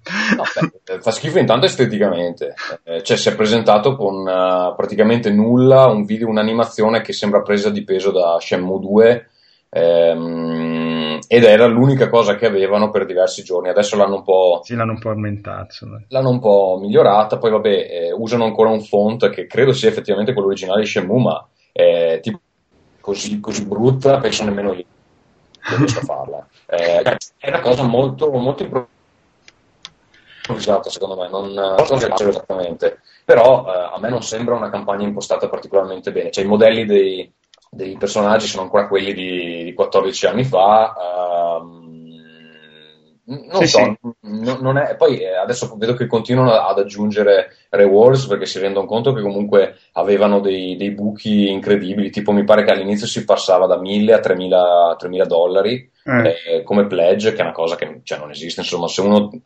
cioè fra 1000 e, e 3 ci sono 2000 dollari di differenza e quella, quella, gente lì che te li vuole dare non, non, la vuoi accontentare. Quindi per me non l'hanno pensata particolarmente bene. Adesso si stanno mettendo a fare tutta una serie di cose che gli complicherà la vita eh, tantissimo perché una volta che devi iniziare a stampare la roba fisica, adesso fanno anche i pupazzetti. Cioè, eh, io ho fatto sta ricerca per alcuni progetti eh, che, ho, che ho seguito e eh, occuparsi della parte di eh, fulfillment si chiama, cioè uh-huh. di ordinarsi pupazzi in Cina e eh, fare sì. modelli e farseli mandare e controllare che siano giusti e poi spedirli dall'altra parte del mondo. Cioè è una rottura di palle che devi avere un team di persone che gli sta dietro. Sì, sì, anche per essere sicuro che non mandi in giro della merda, diciamo, insomma, banalmente. Eh una volta che i soldi te li hanno dati puoi mandare quello che vuoi, però insomma se vuoi sì. che te ne diano di nuovo... Eh, esatto puoi permetterti di fare tante casate. E quindi, cioè, eh, sai, Yu Suzuki è un vecchio che ha un'idea di come finisce la storia. Adesso improvvisamente deve inventarsi a eh, eh, gestire giocattoli e eh, fare spedizioni eh, dalla Cina al Wisconsin. Sì, no, sì. Non, è, non, è, una cosa che possono fare tutti. E, e per chi gestisce una campagna Kickstarter è un peso notevole ed è anche uno dei motivi per cui eh, tante cose eh, ritardano. Io dicevo, eh, compro diversi giochi su, su, Kickstarter, giochi a tavolo, uh-huh. che hanno magari pezzi di plastica, miniature, cose del genere. Mm, c'è stato un progetto abbastanza grosso che ha avuto delle difficoltà con un produttore cinese di miniature che mandava i pezzi ai backers con uh, erano miniature dove potevi cambiare ad esempio potevi cambiare il braccio e mettergli uh-huh. a posto di un'arma gliene mettevi un'altra gli mandavano i pezzi con uh, le parti di ricambio sbagliate e, e loro hanno dovuto chiudere il contratto con quelli, spostarsi a un altro produttore in America al posto che in Cina tutte quante le eh, consegne sono ritardate di 7-8 mesi. Sì, per, cambiando peraltro probabilmente anche i costi e esatto. tutto il esatto. resto. Sì, sì, Quindi, cioè, eh, sono, sono, dei problemi di, di, produrre roba fisica che sono, sono, veramente impegnativi. E vabbè, adesso gli hanno dato 4 milioni, qualcuno potranno assumerlo per gestirsi questa cosa sì. Però uh, sì, s- secondo me quella campagna lì che aveva Shenmue l'hanno iniziata a mettere giù una settimana prima del, sì. della, delle tre. 3, le tre, senza effettivamente valutare bene le cose.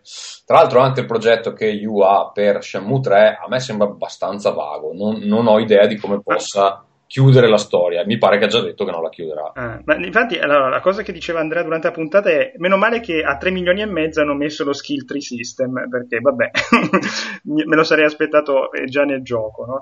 eh, però eh, l'altra cosa che faceva notare giustamente è che si ribadisce anche in questo Kickstarter la, dire, il dominio tedesco perché primo, i primi sottotitoli erano quelli tedeschi a, 3, a 2 milioni e poi quelli spa- francesi, poi quelli spagnoli e poi quelli italiani. che fa sempre piacere. Sei ancora lì? Sì. Ok, e eh no, perché ogni tanto sai. Ehm, no, e l'altra cosa che mi chiedevo... Da io... 100.000, 100.000 per fare i sottotitoli? Sì. Perso. Ok, ce lo ti chiedevi? No, mi chiedevo, il, um, cioè, in questo momento eh, Shenmue non è mai stato un vero open world, è stato un open world eh, truccato no? a, a, zone. Com'è possibile? Cioè, io mi immagino che se uno fa un progetto, cioè GTA, non è che puoi dire, ma lo iniziamo facendo la zona e poi magari facciamo tutta l'isola di San Andreas, così, no? Devi fare un progetto già open world. Come fai a dire, ah, partiamo in una maniera, però se ci date più di 10 milioni diventa un open world vero? Cioè, secondo me è una stronzata. Mm no, beh, allora, l'unico modo in cui possono farlo è che lo fanno modulare cioè che c'è un'area, eh, se hanno i soldi fanno un'altra area, altrimenti dalla prima area vai direttamente alla terza, diciamo così. Ah, sì, ma tutta la cosa di quest, di, cioè devi pensarli in una maniera molto modulare. E, è per quello che ha ragione Paolo quando dice che è meglio che non arrivi a 10 milioni, perché se questi qua devono rimettersi a reinventare il gioco facendo effettivamente eh. un open world, probabilmente devono cambiare tutto. Esatto. Che hanno in mente. Eh, eh, No, però, cioè, sta cosa dei, dei, dei, sottotitoli che costavano 100.000 dollari l'uno, allora è chiaro che i sottotitoli non costano così tanto, semplicemente questi hanno bisogno di soldi, non avevano ben chiaro il pro- piano del progetto, Uh-huh. E quindi ha messo ogni 100.000 dollari facciamo dei, scriviamo sottotitoli, poi li usiamo un po' come cazzo fare, perché poi non è che gli vai a contare se, se paga i sottotitoli 1.000 euro, se sì, li paga sì, sì. Eh, 50.000, hai capito? Comunque, vabbè, 100.000 dollari per i sottotitoli di un videogioco con la gente che te li fa gratis in una notte. Non, non, ha proprio senso. Poi insomma. sai, fosse un titolo di cui nessuno ne frega un cazzo, però prendi il primo appassionato, vuoi fare i sottotitoli in italiano di Shenmue 3? Sì! Eh. Allora, secondo me il problema era questo, che cioè per mettere i primi stretch goal che avessero un certo peso dovevi salire di 600-700 uh, mila dollari. Sì e, e, quello lì è un, è un traguardo irraggiungibile. Per, come percezione è meglio se eh, ogni tot giorni sblocchi qualcosa di piccolo. Sì, è chiaro che quello che stanno scrivendo qui sono puttanate perché non, cioè, non, non stanno in cielo né in terra, nessuno può può pensare che costi così tanto fa aggiungere i sottotitoli. Comunque vedere la pagina del Kickstarter fa veramente l'effetto di un blog uh, di un ragazzino che ha detto ma sì dai facciamo una pagina, una fan page di Shenmue 3. sì, sono molto, sono molto perplesso da, dal, tratta- dal, trattamento grafico, è veramente un, un look uh, beh, perlomeno fedele a, a, a un gioco di, di, molti, di, molti, anni fa. Ecco, mi sarei aspettato un minimo di upgrade Uh, artistico, ecco, diciamo. Però Beh. non so in che condizioni si siano trovati a lavorare su sta roba. Sì, vabbè, ma il tempo, cioè, oddio, stiamo parlando, cioè, comunque dietro in qualche maniera Sony gli poteva prestare 5 persone per fargli la, almeno la pagina. Ho visto eh, dei, eh, dei, seguiti fatti da fan di Zack McCracken con le pagine fatte meglio. Eh, cioè. Sì, no, eh, ripeto, per me questa campagna l'hanno fondamentalmente improvvisata. Ecco. Ma quindi io non lo so, cioè voi adesso non ho sentito quella parte, ma di, di voi qualcuno ha messo giù i soldi? No, nessuno. Nessuno. No. Però se il gioco uscisse e fosse bello, comunque lo comprereste. Io no, nel senso che io, ho, io ho, giocato ehm, il secondo, se non mi ricordo, ma mm, io, il giapponese peraltro, ma a me Shenmue non mi ha mai detto niente. Non...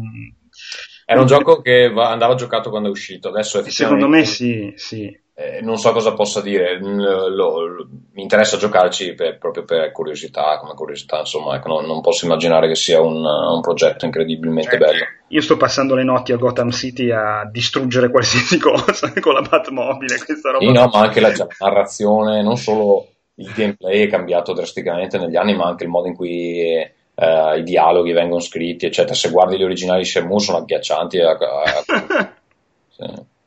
Beh, tu pensa il, il, dire, il, il, gap che ha creato Rockstar con la scrittura e, la, ehm, e l'interpretazione dei doppiatori, cioè GTA 5 è un film, ma anche banalmente Uncharted, da, che ovviamente non c'entra niente con Shenmue, però comunque devi anche rapportarti a, a robe del genere, che è una scrittura Uncharted che forse è tra le più belle che ci siano nel mondo dei videogiochi, con le battute, i personaggi caratterizzati, se, lasciando stare l'azione, eh, proprio l'interazione tra le persone. E qua devi fare una roba del genere, se no sono tutti fermi come dei pali e si parlano ogni 10 minuti, e cioè, boh. Sì, può fare breccia su, eh, super appassionato, però ripeto, eh, come dicevi tu, Shenmue non ha mai venduto niente, cioè, è stato un, un, una, se- una, serie sotto, cioè Panzer Dragoon vendeva più. A dire vero, su Rincas credo abbia fatto anche qualche milione di copie, il problema è che era costato, era costato l'ira di Dio, quindi eh, non, non, sono riusciti a, a, rifarsi dei soldi, ma perché era, era impossibile, insomma, cioè, eh, all'epoca io, Dreamcast era anche diverso. Io mi ricordo che all'epoca quando finì il secondo, eh, lo ricordo ancora come il gioco con più credits in assoluto, eh. che va avanti per, per una quantità di tempo veramente... È lì, però d'altronde secondo me, non lo so, boh, io sono pessimistissimo, ma ero pessimistissimo, l'ho detto anche, sì, esiste pessimistissimo anche su, sulle altre due annunci di, cioè, su, no, su, ehm, come si chiama, oddio, quello di Ico. Eh, Ueda. Sì, no, ma il gioco adesso mi un lapsus freudiano, quello che hanno eh, presentato. Della Scardia? Eh, della Scardia, vabbè, è, come ho detto in puntata, è il gioco che mi ha ridato voglia di giocare ai videogiochi, vedendo l'inizio, perché non ci speravo più, è stato, eh, però non sono così, cioè Wade era già lì a dire, eh, 2016, ma, insomma, e di Final Fantasy VII non me ne frega niente. Secondo me di tri- questa tripletta venderà po- quello che venderà di più sarà Final Fantasy VII, e gli altri due non venderanno una mazza, e questo secondo me sarà quello che venderà di meno di tutti proprio, ma di meno di tutti. Mm, beh, vabbè, ma alla fine avrà il suo scopo perché, come dicevo, secondo me il, il, lo scopo di Shenmue 3 non è vendere il gioco, è eh, far vendere la console sì, dove sì. c'è Shenmue 3, che, che, è una cosa diversa. Perché Vabbè, eh, metti che ti fa vendere 100.000 console in più, sai, per Sony comunque non è proprio irrilevante. eh, l'ultima domanda, tu cosa avresti invece, come l'avresti fatta sta campagna? Nel senso, l'avresti portata su cam- sul palco delle tre, a parte appunto il look grafico che abbiamo già detto che fa cagare, però...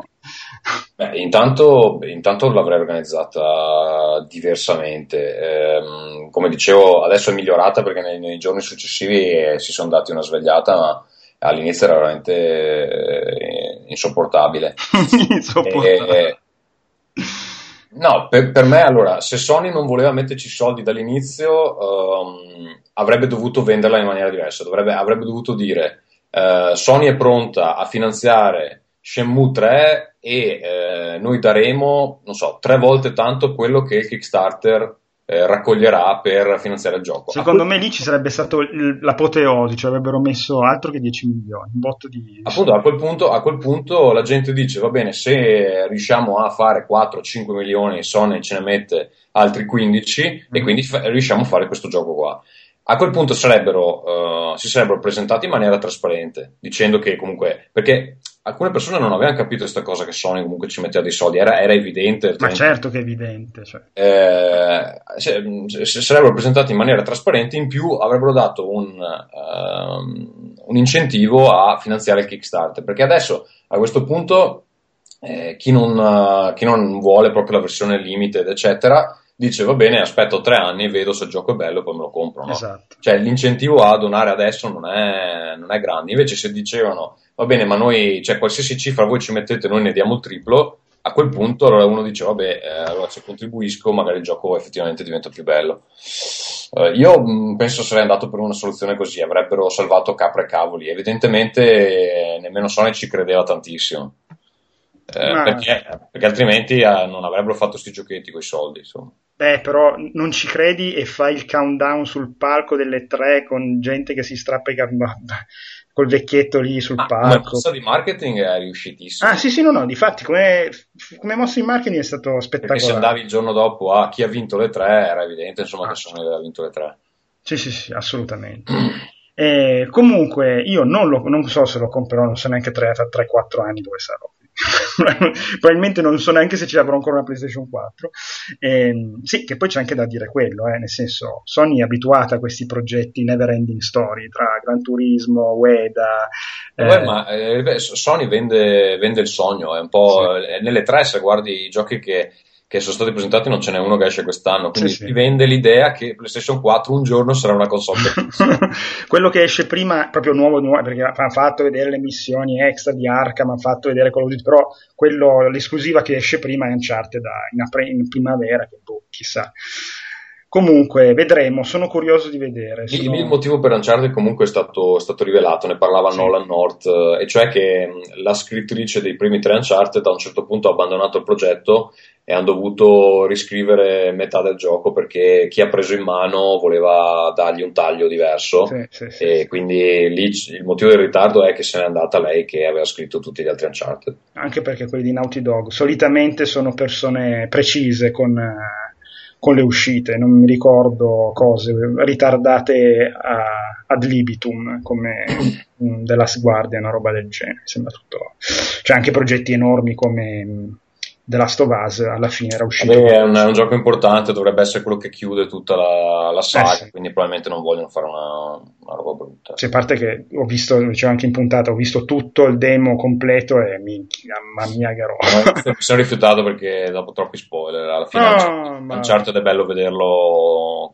e essere sorpresi senza sapere già cosa succede. Ma sai, per esempio, io mi ricordo il demo di God of War 3 che mh, il demo l'avevo giocato e il gioco era diverso, cioè il pezzo dove andavi a fare le stesse cose del demo aveva delle cose diverse, magari fanno la stessa cosa.